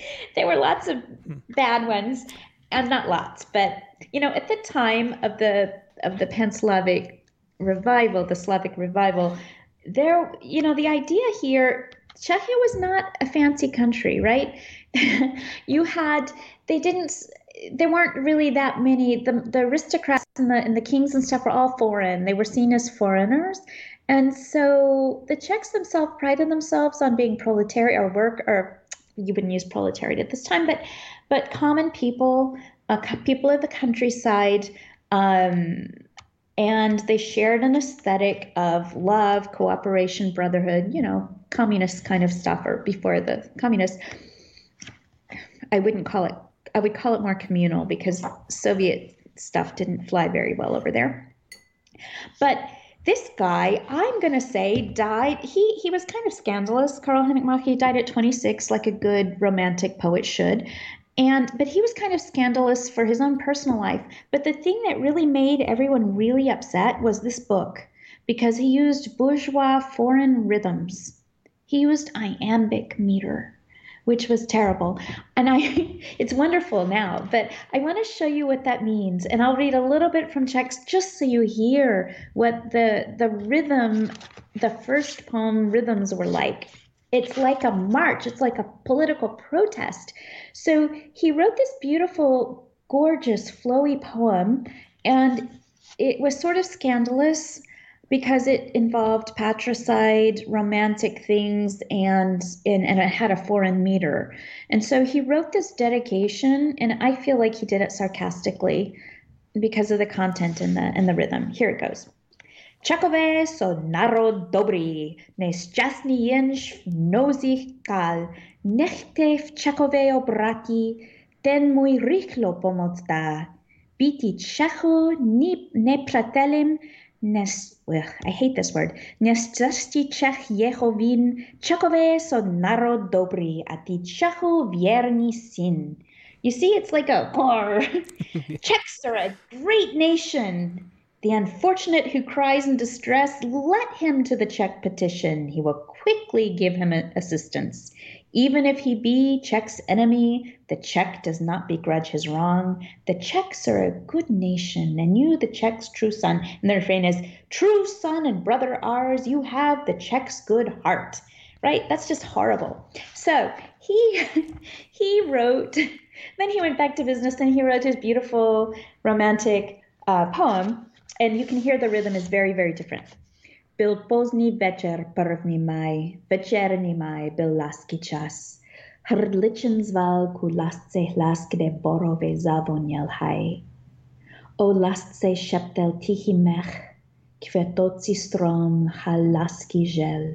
Svou lasku slaví kruží pěl, Rugino Yevil Vonistek. Uh, I'll end there. Vonivstek.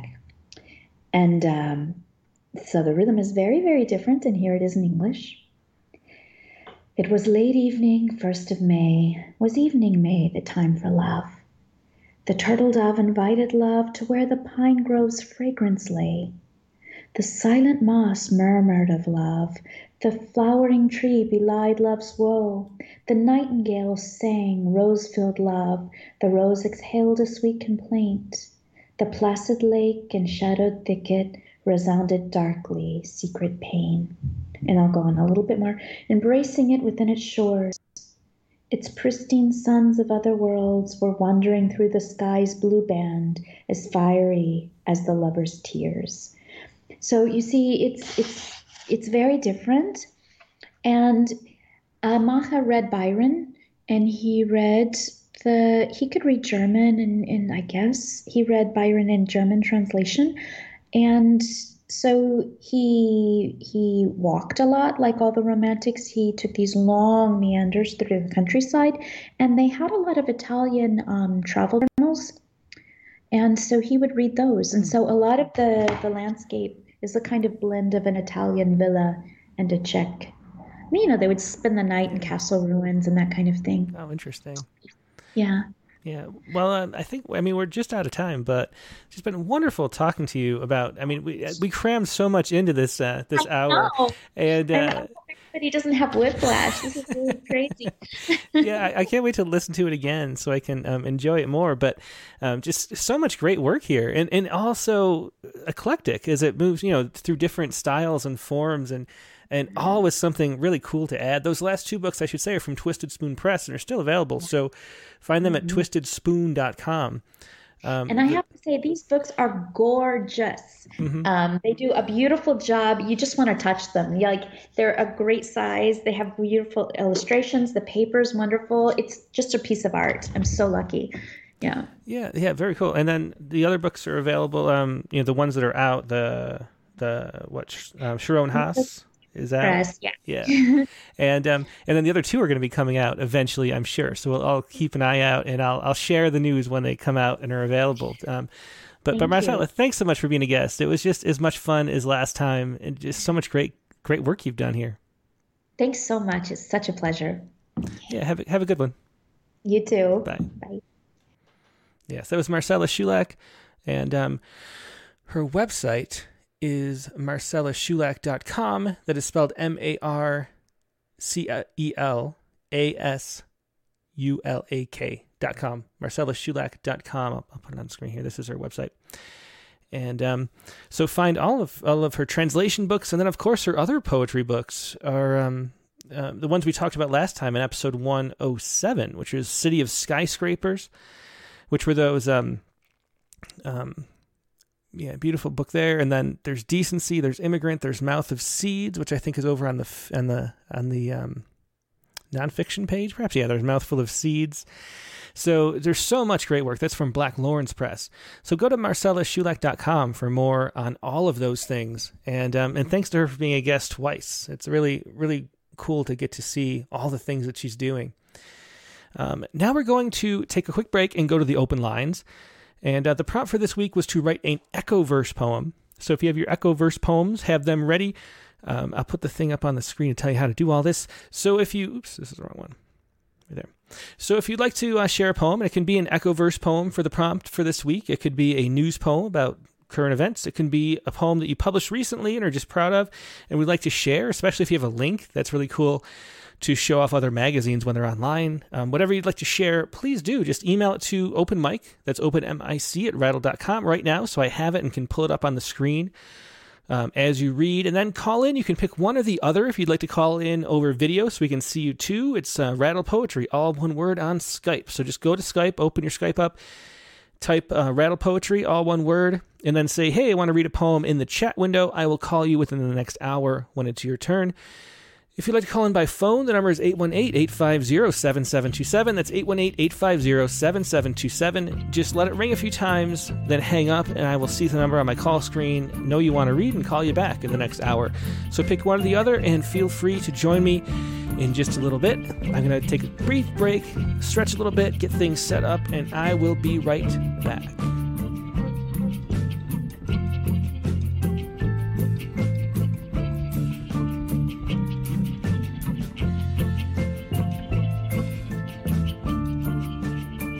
Thanks so much for your patience as I stand and stretch a little bit. That was a great episode, I thought. I mean, it was nice too to have one where I could just take a back seat and let Marcela go after last week's, which was a bit of a, a wrestling match or something.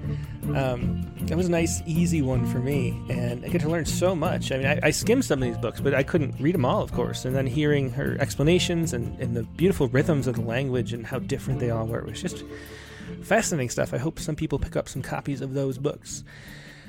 Um, so the prompt for this week, like I said, was to write an echo verse poem, and that is a poem where um, there's an echo. The, the there's a rhyme at the very end of each line. There's like a, a repeat rhyme there. And I didn't finish my poem, although I have one. And so uh, my New Year's resolution, if you remember, was to not not phone poems in really quick and just uh, if I have a poem going, I'm going to finish it and write it all the way. Didn't quite finish it, so I'm going to read it next week, I think. Um, but uh, Megan has a poem here. This is Winter Walk, which she managed to complete. This was a tough form, actually. I think I would have finished my poem this week if it wasn't for the form, but I kept getting tripped up a little bit. You know, some lines moved through really easily, and then some were hard to find a way to make them fit this form. And um, but it worked perfectly for the topic, which I won't even tell you what it is. But next week, it's also a news poem um, that I wrote, and it will be qualified. It was news that happened Thursday, so I could still submit it to Poet Respond up until this Thursday to qualify as a Poet Respond poem. Uh, but here's Megan's poem, Winter Walk, which she managed to pull off really well, like she always does, because she's Megan. What can you do? And here is uh, Megan's poem, Winter Walk. Oops. Winter Walk. There are faces in the snow. No, only shadow and a lonely mind. Mind the ice on the path slick as a new baby. Baby, you once told me, let me warm you up. Up in the trees, a broken birdhouse, house to nobody now except the termites. Might you be lost in the snow, alone now too? To call you would be a mistake. Take each step carefully, take it easy. Easy to fall when there's ice beneath you. You said you were winter and I was July. Lie to me, smooth as a frozen sea. See? That is Megan's poem, Winter Walk, for today. And now let's see what you have for us. We have Patricia Casey, we have T.R. Paulson, uh, we have Joan Leotta, we have Dick Westheimer, Jerry Stephenson, Nivita Karthik. Um, let's call up T.R. Paulson. Hasn't been on in a while. Then we'll do Nivi because it's late in India. Then we'll um, we got Patricia Casey. Um, yeah, well, Carolyn Codd's here. Bev Wendell Atherstone. We have a 910 that looks like a new number. Um, Joan Leotta is new too, I think. I mean, it's a name that I recognize. I don't think she's been on the show before. Um, anyway, so one thing I should say that when you call in, um, it's going to sort of come out of nowhere and surprise you because there's this 30 second or so, 20 second maybe delay So it's going to surprise you, but be ready um, and shut off your stream or at least mute it. But shutting it off completely is better so that you uh, don't get confused by the two voices in your head. So turn down the volume there and also have the poem ready to read because you can't read it off the screen. It's at a different time. So you'll be not to the part yet where you're showing the poem when you're trying to read it. It doesn't work. So have the poem in front of you when you're ready if you're a first time caller. Um, just a warning about all that. Let's call about T.R. Paulson first. And TR's got a sonnet for us today. Hey, TR, how you doing? Hey, um, there. Now can you see me? No. Uh, not yet. I think you have to hit the camera button if you want to be on screen. It's like between the hang up and the mute. It seems like they change everything every time. All these companies do, and in fact, um, I mean, I couldn't get to any of the comments anyway today because we were going through so much stuff. But um, but I couldn't have even if I tried because Facebook locked me out of Facebook. I'm like banned from Facebook for they said I was doing things too fast or something, and so I have an hour long ban. Um, so I can't even look at Facebook, which is weird. Um, but I think it's still running. So yeah, I'm going more to YouTube now than I used to. Yeah, the, the, yeah. I mean, Facebook. I don't know what they're doing, but they're not doing well lately. they used to be, uh, you know, two years ago, it was the best place to do this. They had a lot of. They were trying to push video, and so they were really pushing um, to you know to our to, you know twenty five thousand people who who are like our page, like maybe a thousand see every post, but they were pushing videos to like two three thousand people, and now they're not. So I don't know. So Facebook They're is just the people that pay them more money. Yeah, exactly. Unfortunately, yeah. us poets are not rich. yeah, that's true. So, what do you have to share with us? It is a sonnet, and it says it's from Trajectory. Yeah. Um, here is Trajectory. Oh, very cool. Mm-hmm. Uh, they, as you can see, they do a well. You can't see very well. You can kind of sort of see. They do a beautiful job of putting together a journal, but and they also have an online presence at Trajectory I believe it's trajectoryjournal.com. Um, but this was like the third issue they ever put out, and it so my poem is not online um, because they only started with 2015 or so, and this is from 2011. Um, so it's print only, and I like I, I think I told you a couple weeks ago, I've been trying to put together my manuscript, and I've gone through all my published poems, and it's kind of sad that some of them are, you know, technically published, but nobody can will ever be able to find them unless they're actually in my book. So I'm really trying to push hard to get the ones that are only in print journals into my manuscript. Yeah, so, it's weird. It, it's weird how um, people seem to prefer print still. They're like there's some kind of like feeling of being in a book that everybody loves. And, and but the online lasts forever if you can keep it online, and so it, it sort of has more of an audience online at this point. Yeah, except it's funny. Like among my coworkers, I work for UPS. Among mm-hmm. my coworkers, I would tell them about my online journal, online poems, and they're just they just sort of scoff and say whatever. but the first time I was in a print issue of Rattle, mm-hmm. like I guess it's been two years now. Um, like I got a bunch at the um, contributor price that you offer, and was just get sort of giving them out and workers like coworkers who would scoff at the idea of online oh yeah i want a i want a copy of the actual print journal uh-huh, yeah. so yeah i think there's some so even among non-poets there's some sort of a stigma against yeah. oh it's online it's free it must not be any good kind well there's like a mystique to print just in general i think that like the you know the tangibleness of it makes us feel it's weird it's it's a weird dichotomy because you do get more readers i mean even with rattle you know we have 8000 or so subscribers but even so more people read it online than than in, actually in print, but the print feels um, more substantial or something, just because the way we we think about it, I guess. Yeah, I guess it just depends on the audience. Because like my family, half my family won't even order stuff that is in print, mm-hmm. but they'll click on something, a link I sent them. So yeah. I guess I don't know. It's it's weird. It is. Yeah, it's a weird transitional phase we're in right now. But let's hear this poem. This is in the paddock. It's a sonnet, and I have it ready whenever you are. In the paddock. Behind the old wooden arena, now converted to a place where wheelchair bound kids walk astride horses once husky, a dappled stallion grazes.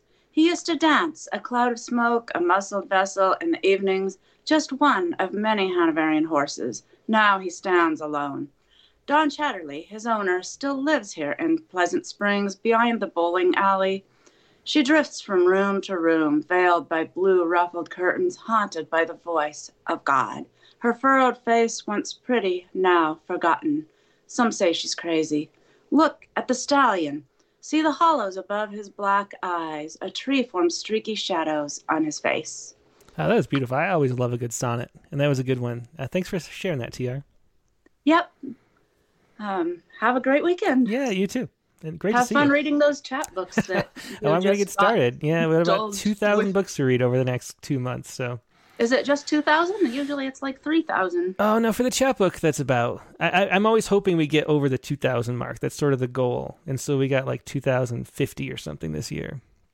Oh, so my odds one one and two thousand, not one and three thousand. Yeah. Like I thought. Yeah, there you go. You might be thinking of the the po- the single poem contest gets more.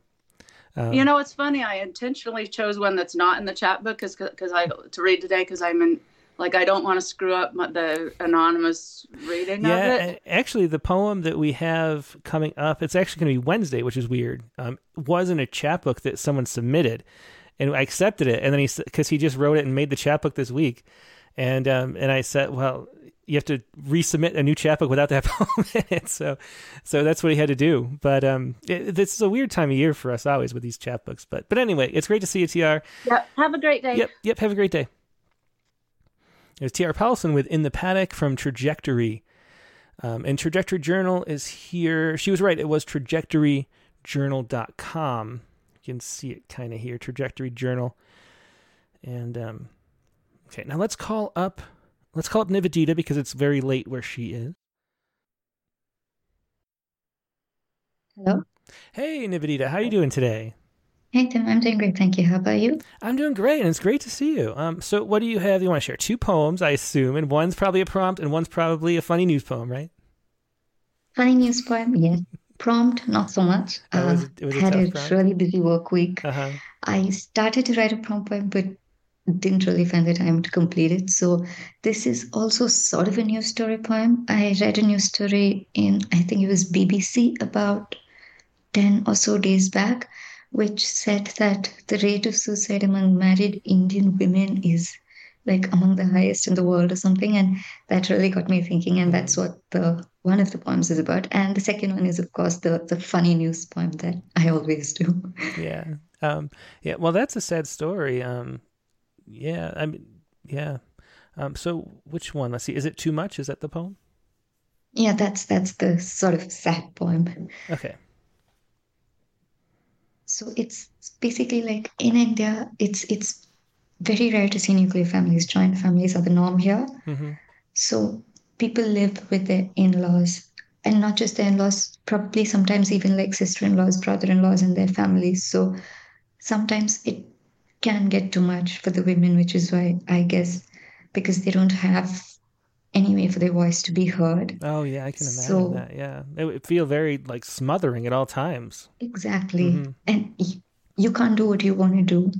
And there's 20 people telling you 20 different things and you don't don't really know what to do. And I think that could be the cause for it. Mhm. I mean, for years this hasn't been a problem. I guess with the changing the generations, this is now turning to be a problem. So I know we should we should see where this goes. Yeah, yeah. Well, let's hear it. This is is it too much? Go ahead. Is it too much? Tongues may wag with the widening of eyes when hearing the story behind her muffled cries. From the toilet, you see, for she can't cry out loud, as it's against the rules to make a sound. What have they done to make you cry? Did they ask for money, or were their requests sky high? All they did was ask for you to cook some food and make you wear clothes in colors suiting their mood. They also requested you never talk back, even if what they wished for was verging on the unreasonable track. Oh, and of course, comb your hair this way, not that, and never ever show your emotions like a spoiled brat. Then there's the your clothes are too thick to dry in winter and very unsuited for summer, and seeing your unsmiling face is such a bummer. You were asked to stop working, naturally, as it was getting in the way of all the tasks they'd assigned for you to finish every day. The house is never clean without constant care. So, when they said you could work, they meant it, but just for an hour here and there. So is it any wonder that she cries soft and low, for each step she takes has become such a chore that her dreams too are filled with a thousand buzzing gnats, which cause in her universe a perpetual glitch she just can't seem to flee. No matter how much she tries, withstand she must each and every blow. Oh wow, very very moving poem, um, Nivedita. That was you really captured it very well. I think the the, mm-hmm. the you know smothering, difficult nature of, of living with a big family like that. Mm-hmm. Yeah, thanks for sharing that and highlighting that story. Um, and then the other poem, let's see, the other poem is about an NPR story. Three cats mm-hmm. for to, to, to turn the mood a little bit. Three cats have outmaneuvered their two humans to hold a blender hostage for weeks. uh, what is this? so uh, this couple got a Vitamix blender during the Black Friday sale, and apparently they carried it inside the house, put it down, and walked out to get a blade to open the box. And by the time they came back, the cats sort of conquered it and took it as their own. And uh, I think one of them sort of posted it on Facebook. I think the cats have a Facebook page. So she sort of posted the picture on Facebook saying, Hey, look, now this one of the cats, this cat has now marked his territory. Let's see how things go. Do you want me to, you know, continue on with this story? And of course, in these times of COVID, people are always up for a laugh. And I think the day she posted it, she got like 10,000 likes or something.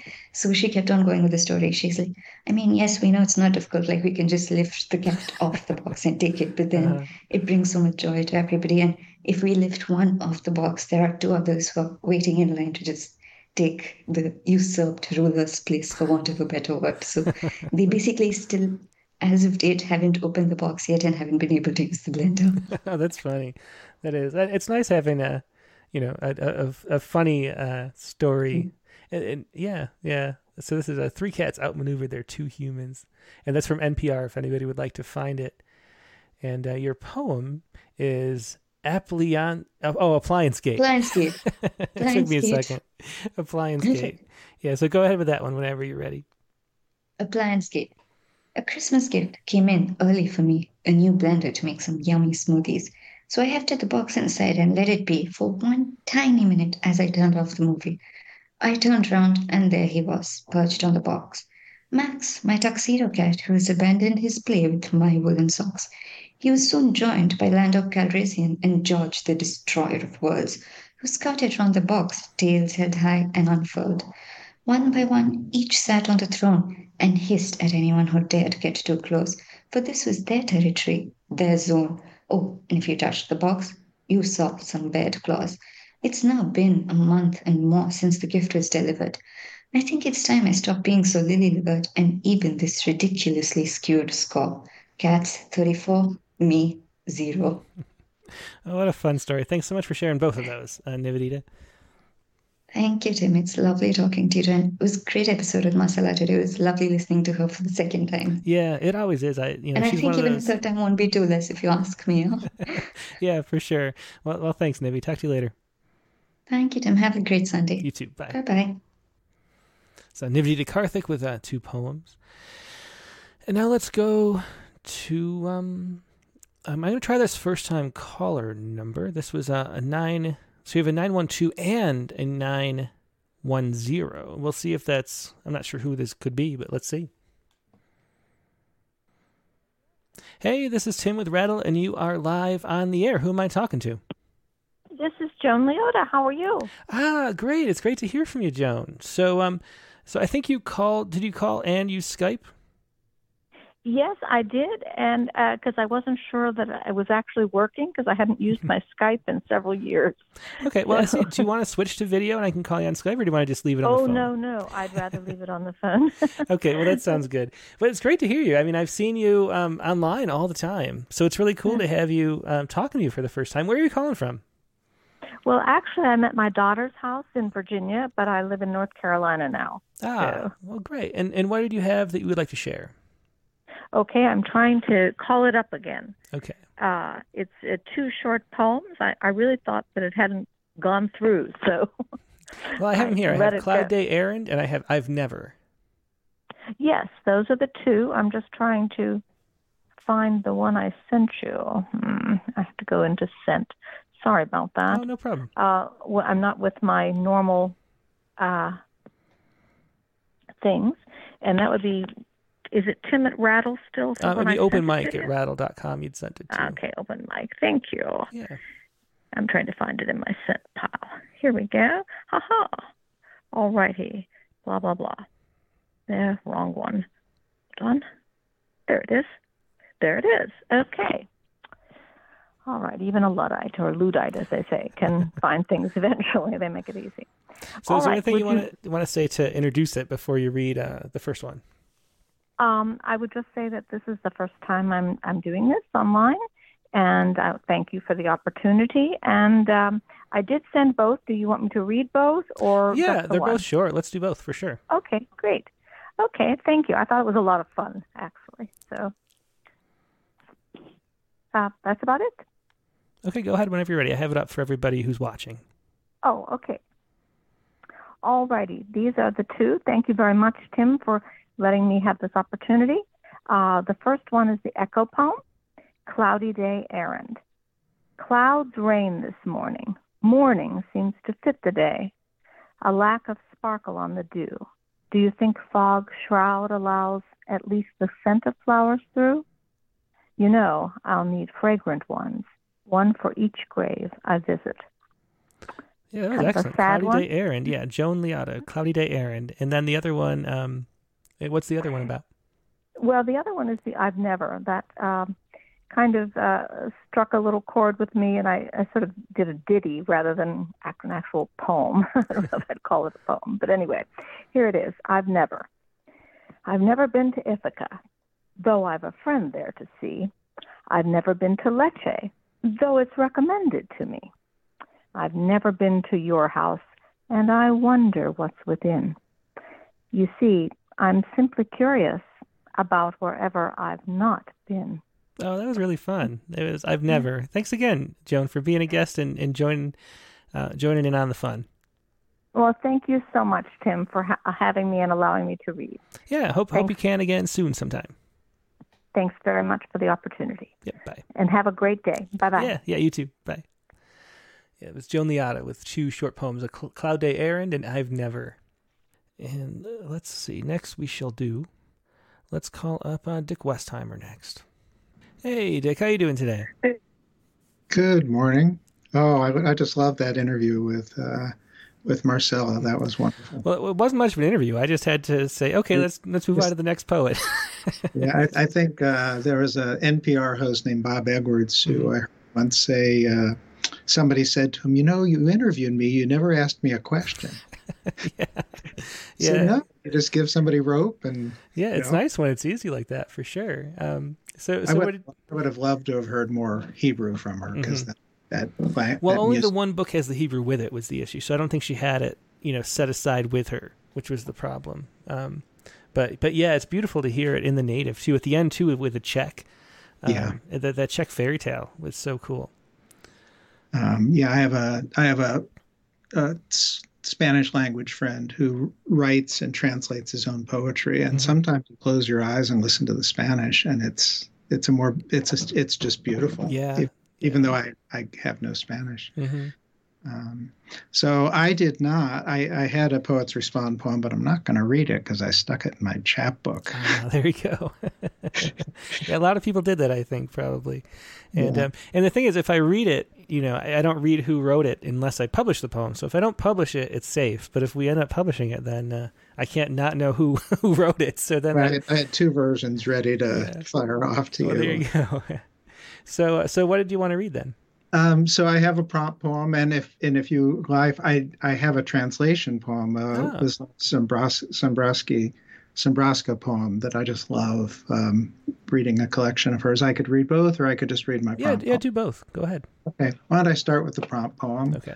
Uh, playing like it hurts, um, and I just tried my best. It, you know, this was such a challenging form. So It is, yeah. It was uh, it, it was rough, I, and I'm I'm not done. I'm halfway done with a poem, which I'm I'm happy with it, it, when I get to the end. But it, it's harder than it seems. It's harder than regular rhymes somehow. Just cramming that in there. yeah, and making it not sound like it's it's Exactly. Yeah. So this is playing like it hurts.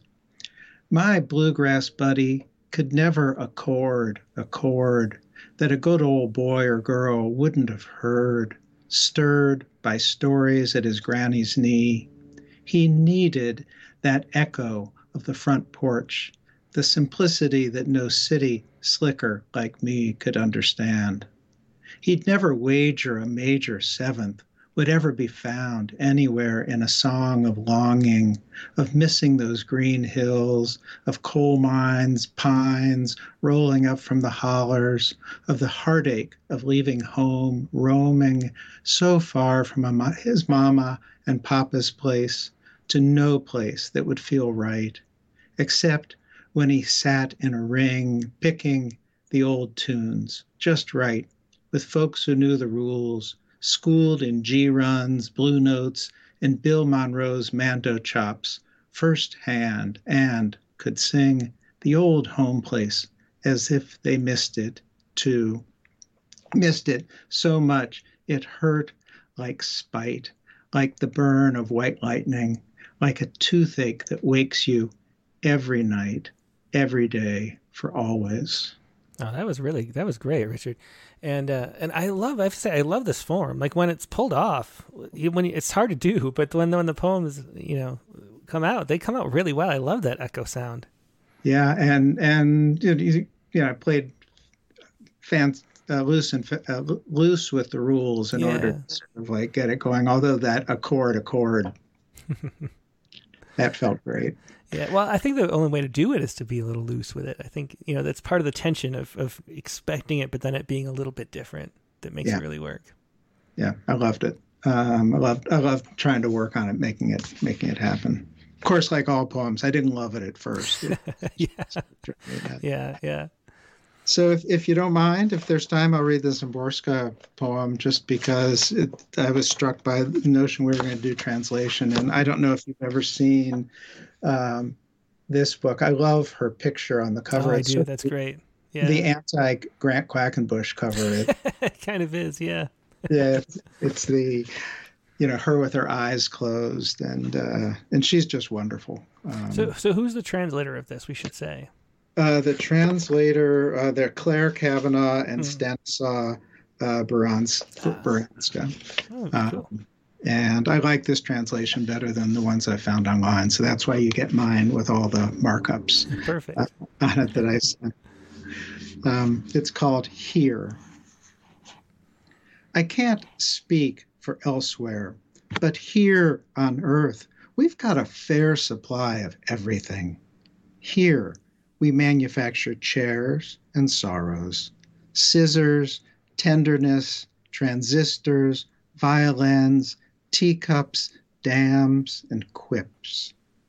There may be more of everything elsewhere, but for reasons left unspecified, they lack paintings, picture tubes, pierogies, handkerchiefs for tears.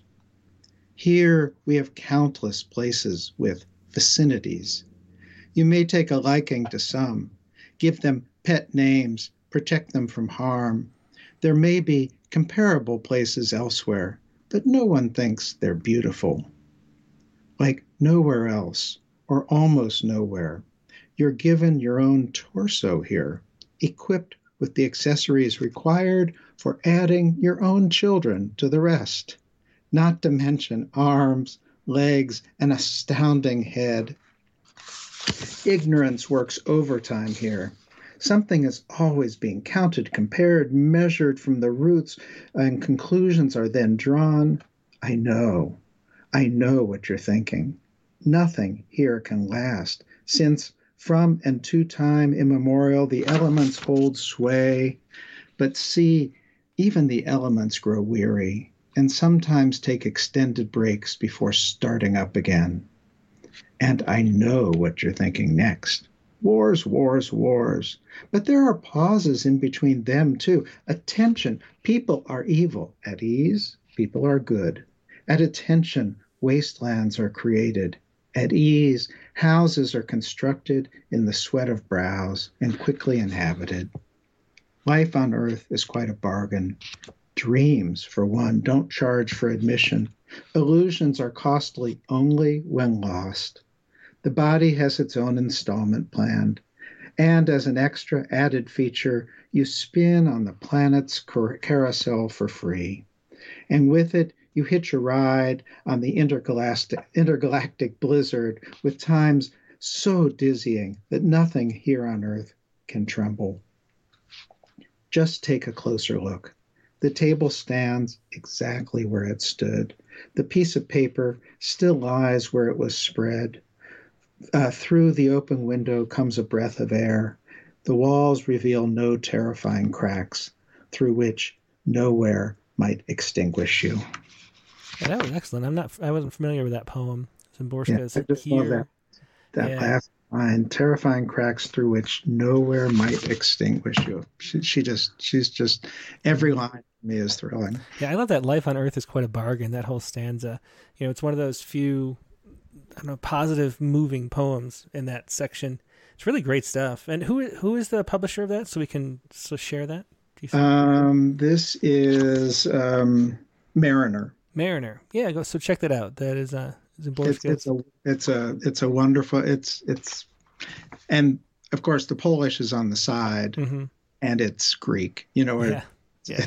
there's no way to even capture. It mm-hmm. just looks like a completely foreign script. Yeah. Well, thanks so much for sharing that. Uh, think yeah. it's great, great your poem too, and then uh, and great talking to you. Yeah. Thanks, Jim. Yeah, bye bye. Bye. So Dick Westheimer with um, uh, sharing a translation and also uh, his own poem which was um, well, I lost the title, but somewhere. Great poem though. Let's call up Patricia Casey now. Hey, Patricia, you are live on the air. How are you doing today? Oh, I I wasn't sure you were with me, and then I heard the thing, the call ringing. So yeah, well, here you go. If you want to join by video, just type the uh, video. Oh, right. You know, the camera button. Yeah. Uh, let's see. Gotta get to the right place here. Am I there? Yeah, hello. It's great okay. to see you again. Thanks for joining once again. Thanks, Tim. Um, Good so to what, see you. Yeah, so what do you want to share today? Okay, so I have Innocent Waters. It was published in Muddy River Poetry Review in their fall issue. Ah, great. Yeah, I have it right here. And then muddyriverpoetryreview.com is the website. But it's, this is on, in print, so it's not, there's no link to your poem? Or is there? Uh, I did put it in the email. It's it's actually not in print. Gotcha. It's online. Mm-hmm. Okay. Yeah. Well, I have the poem here, so so that's fine too. Okay. It's just nice to show the actual website. I was hoping to find it, but that's okay. Oh. Um, okay. So, Innocent Waters. Is there anything you want to say to introduce it? No. okay. Well, just jump right in then. Go ahead. Okay. Once I wrote of a pebble that rippled and ravished across the water to reach serenity beyond its destructive path in convoluted wrath, where words extrapolated beauty upon my soul. Another stone plunged and sank as it drank its incestuous nepotism, drowning the words that might have, by chance, made the water dance and let me forget. Once upon a time I wrote of shadows from towers of flowers, disrupted, corrupted, but with exquisite imagery painted by eloquent words. Alas, the colorless petals dropped, molested with the crime of no rhyme and other unspeakables, when a pebble rippled across innocent waters. Oh, that's very interesting poem. I love the internal rhymes throughout that. That was Innocent Waters um, from from a Muddy River Poetry Review. Um, did you send a second a second poem too? I thought I saw two. Yeah, I, I was hesitating whether I wanted to read it or not. okay. Um, um, do, do, you um, want to or not? No. okay. No, well, well, I'll just enjoy it myself then. No, but... I just saw there's so much, so much better echo poems, and it just doesn't fit with the atmosphere of today. So I'd rather not. okay. Well, no problem. But it's great having you on. Great seeing you, Patricia. It's always a pleasure. Thanks. Thanks, Tim. Yep. Take care. That's Patricia, Patricia Tracy with um, Innocent Waters. Again, that was from uh, Muddy River Poetry Review. Uh, so thanks for sharing that. And let's call up, uh, oh, Bev uh, Wendell Atherstone. Hey, Bev, how you doing today? Great. How are you today? I'm doing great. So, what would you like to share? Well, I think I got the wrong idea of the echo poem. I thought you said A A A A. Uh, well, that's okay too. You know, however the poem came out. I think I hear myself in the background there, so mute that. Yeah. Yeah. So um, I wanted to read one from when I was 13 years old, and I wrote in uh, in my grade eight class, and my teacher hated it. but I was so happy when you said last week AAAA, and I thought I would read it. Yeah, well, that's great. So that you wrote this it's one. very short. Yeah, thirteen years old. Um, was it the one of the first poems yep. you wrote? Yes, I mean we always wrote poems to our grandparents for Valentine's Day and uh, Christmas and stuff, but you know those were sort of like um, little tiny rhymes. Uh-huh. Anyway, so this was when I was in my sci-fi era. Oh, cool. Let's see. So uh, let me put this up for everybody. Add a little levity.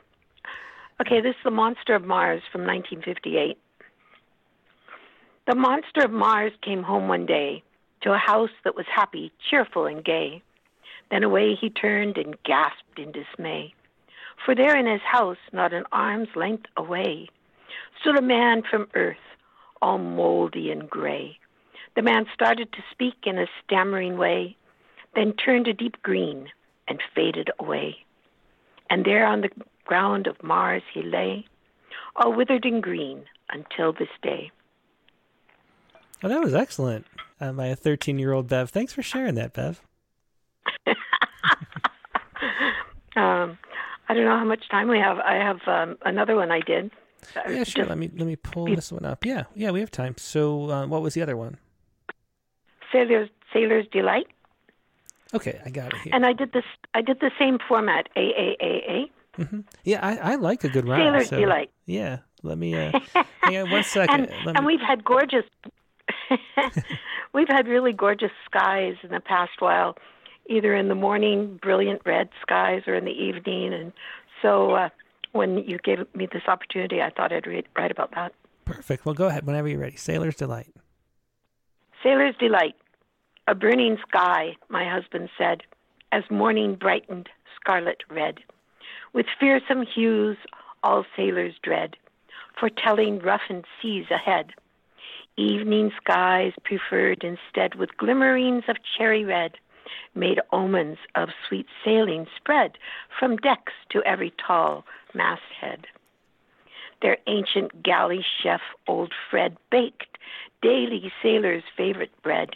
On Sunday morns, displayed his spread with hearty meals the crew is fed.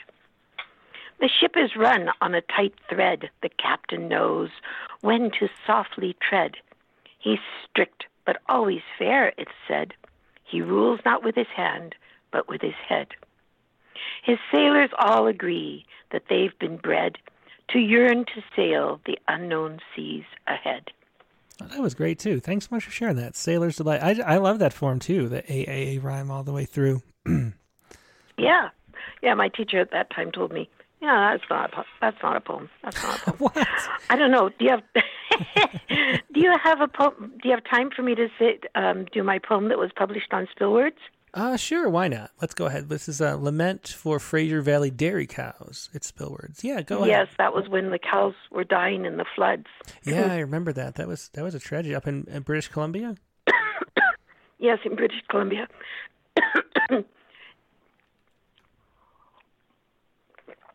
Sorry, I was choking a little bit. Oh, no problem. Glad you're okay. Yes, and I'm right next.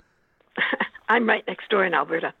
Ah, okay lament for the Fraser Valley dairy cows, and expectantly with udders huge and gorged, aching, waiting for stanchions' gates that will never open for them again. No disinfectant odor smarts their eyes, nor mechanical pump signals relief at the end of day. Only silence greets their agony. Blinded by their pain, they bawl into a restless sleep until dawn filters golden through the rafters. Their ears strain for the early, for the daily early welcome sounds of scattered hay signaling an end to hunger, of clanking vacuum pumps to relieve their bloated udders. Still, this yearning is only met by silence. Dark pools ooze around their hoofs as puddles converge from large to deep. A shared fear snakes around the barn. They're keening now, at frantic pitch. While gritty wet creeps up their legs, it grabs and fetters fast their feet. They shiver as they bellow, quieted as this mud pack cools and buoys their swollen teats, providing brief respite before it crawls higher, placing a leaden cloak upon their shoulders, holding them as they struggle, desperate to escape. But where? It reaches their tongues and lips, but does not quench their thirst. They raise their heads to jerk free, but they can move no higher. As it creeps up their necks, they choke and gag. Their eyes bulge, bulge out in terror. They bawl, they cry, they call. There is no answer, no escaping now. The slimy mire fills their mouths, their nostrils, throats. They slump, muted all. Motors skid along the flood drenched paths. Allowed to return home at last, farmers turn off their engines and strain to hear their silent herds. Oh, excellent. Very, very sad story there, too. Lament for Fraser Valley Dairy Cows um, by Bev Wendell Atherstone from spillwords.com. Thanks so much for sharing that, Bev. Thank you so much. Yep. Have a good night. Have a good day. Yeah. Bye. Bye. Have a good night. What am I doing? I still think it's nighttime when we're doing this show. Is my Skype not working? I'll try to close this and open it again. I think my Skype froze. So it won't let me call these. So let me try closing it, then opening. I heard Mercury Mercury's in retrograde, so maybe that's what's going on. Let's see if it'll let me call Lisa this time. Yeah, there we go. Yeah, something was wrong. Okay. Hey Lisa, how are you doing today? Hey Tim, good. How are you? I'm great. It's great to see you again. So, what do you have that you would like to share with us?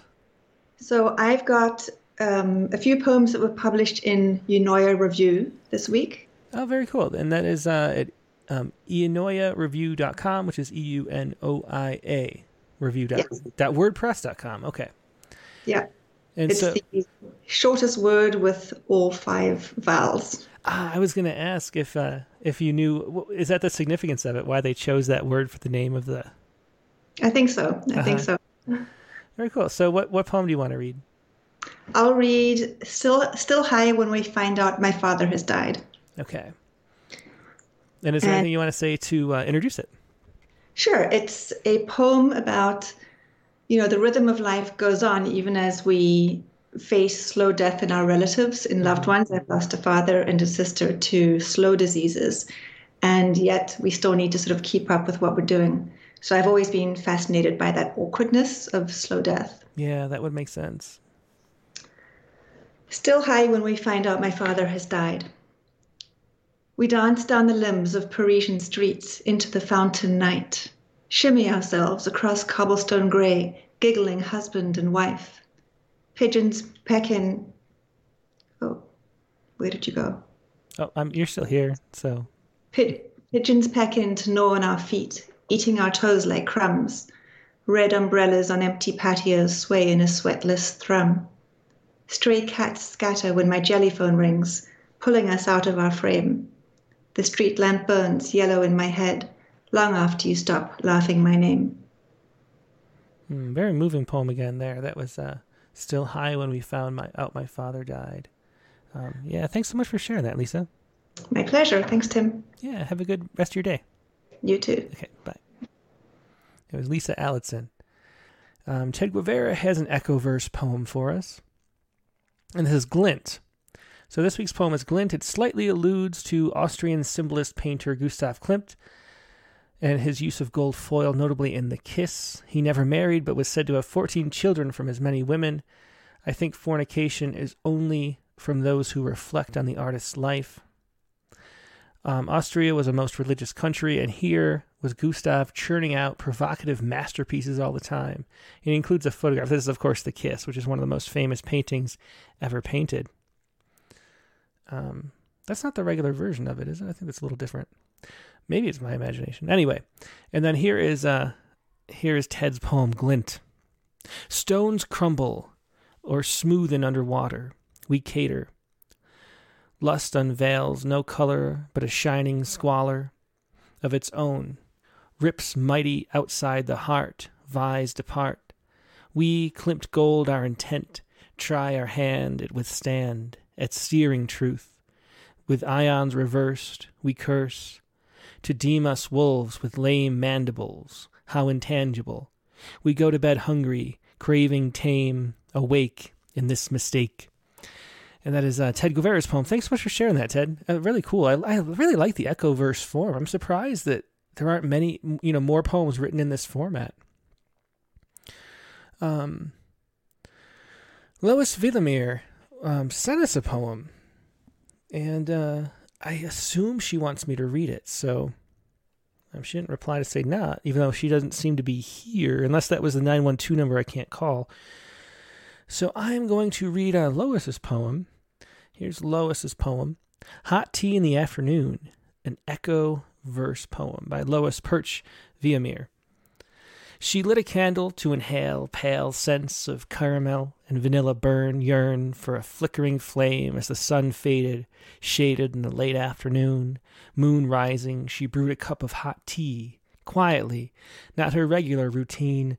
Unseen images, hazy in the late fall, recall when she shivered without warning. Morning hot tea brought thoughts of her mother, another memory stacked high on the table.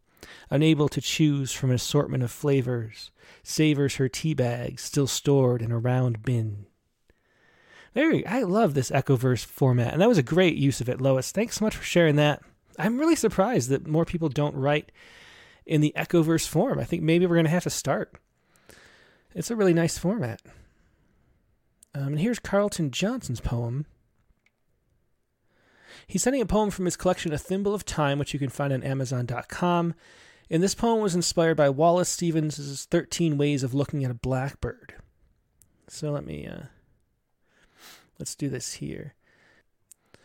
Okay, here we go.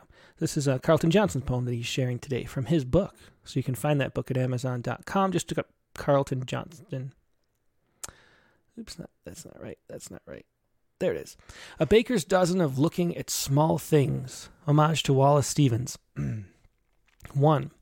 A mote of dust hangs suspended on a blade of sun, streaming through a pane of milk white summer afternoon. 2.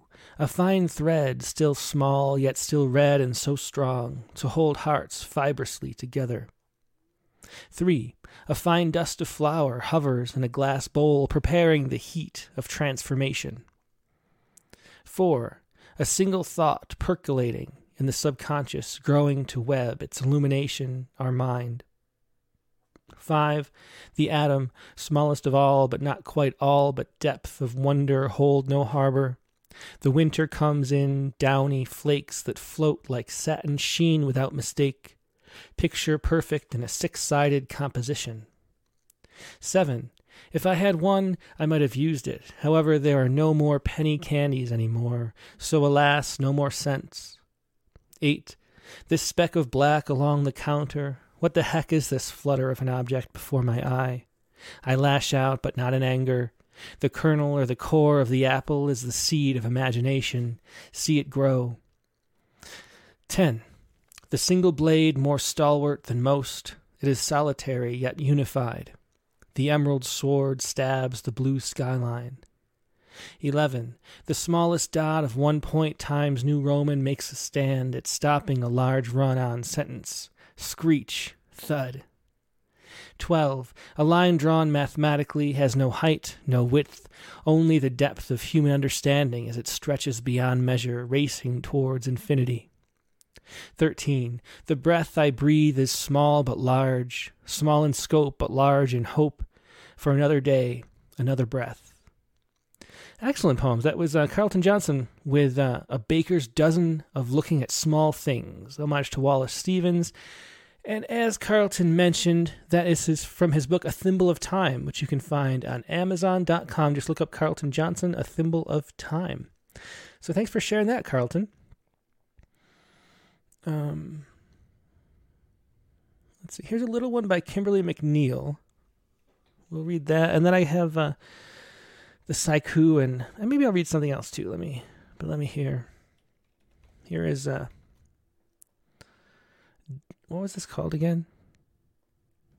This was Death Prequel 2 by Kimberly McNeil. And she sent this in this week. Here we go. Like most male gender robots, he felt screwed. Hospice hidden, the trunk man knew the abysmal facts of his bedbound life. His transparent skin now a suicidal blue, the violent force fed choking dread. Without arms to slap and legs to kick, the trunk used his voice to scream and beg. Somebody touch me, please, he said. Treat this bone deep pressure sores. Treat his bone deep pressure sores. Sorry. Escape his soiled coffin bed. A brainwashed, ignored, and forgotten head. He was dying to be dead. Very cool. I love the rhymes there again. Thanks for sharing that. That was Kimberly McNeil. Um, let me check to make sure I'm not missing anybody because I'm in no rush. It's one of those days where I'm not in any rush at all. Um, I don't know about you. I don't even know who, who's still watching. I assume everybody's still watching though. Um, I can't look at Facebook still. Um, over on YouTube, oh, we still have 17 of you here. Good to see you. Okay. So I wanted to share one. I just thought maybe I'd share this. So the James Dickey review came out.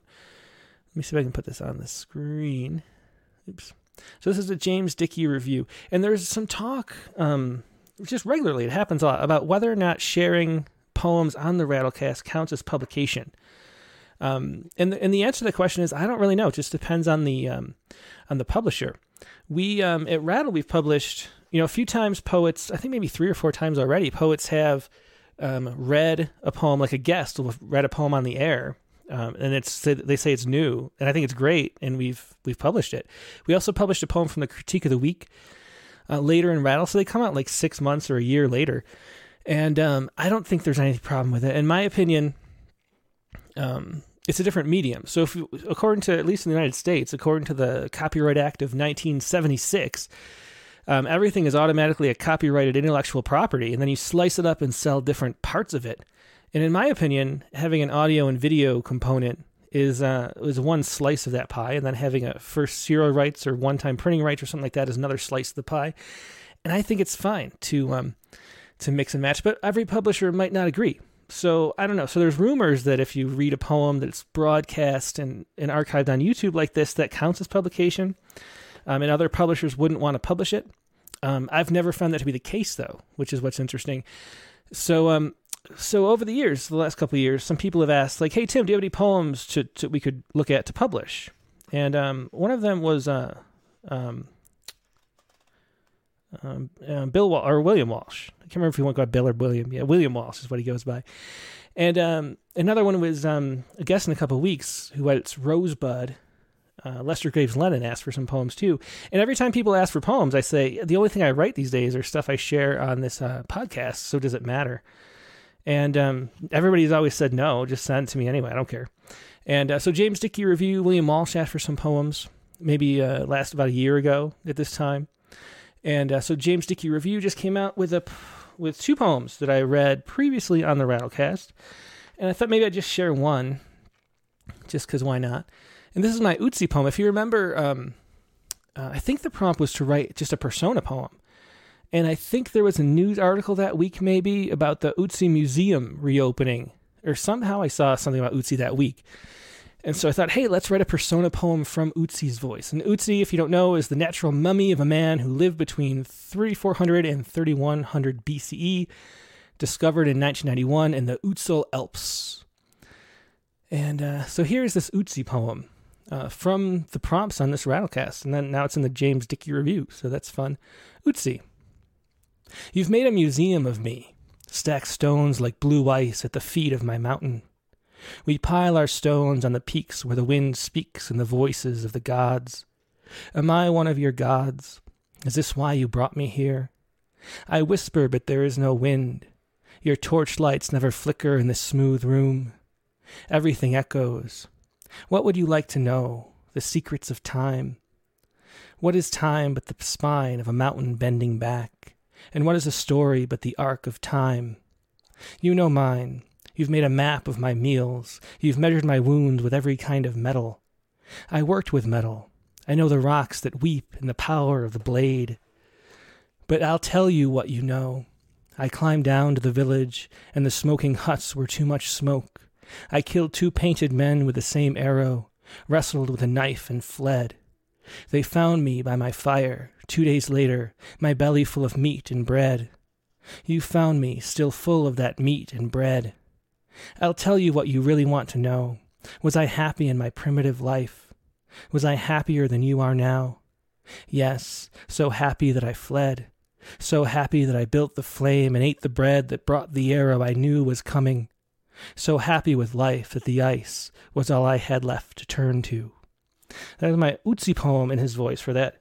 And if you, if you, I guess I probably should have explained that Ötzi, um, the really fascinating thing about him is that they, you know, he was so well preserved that the content in his stomach was still there, and they could trace back in time by looking at his intestines um, how the week up to his death had gone. And apparently, he uh, he was attacked and fled. Um, he had some some wounds that were like a few days healed, and uh, and then he fled up the mountains. Was probably pursued. It seems like he thought that he made was in the clear, um, and so he sat down and made a meal because um, there was like burned meat and things that he had eaten, and then right then he was shot in the back with an arrow, and that was the end of Ötzi. So um, anyway, that was that poem, and let's look at the. Uh, yeah, so my only point is this: this is a nice uh, magazine, James Dickey review. I want to do more show and tell stuff, so we get so much stuff in the mail. So I'm gonna start sharing some stuff that just comes in the mail too. Um, so here is uh, the Saiku for the week.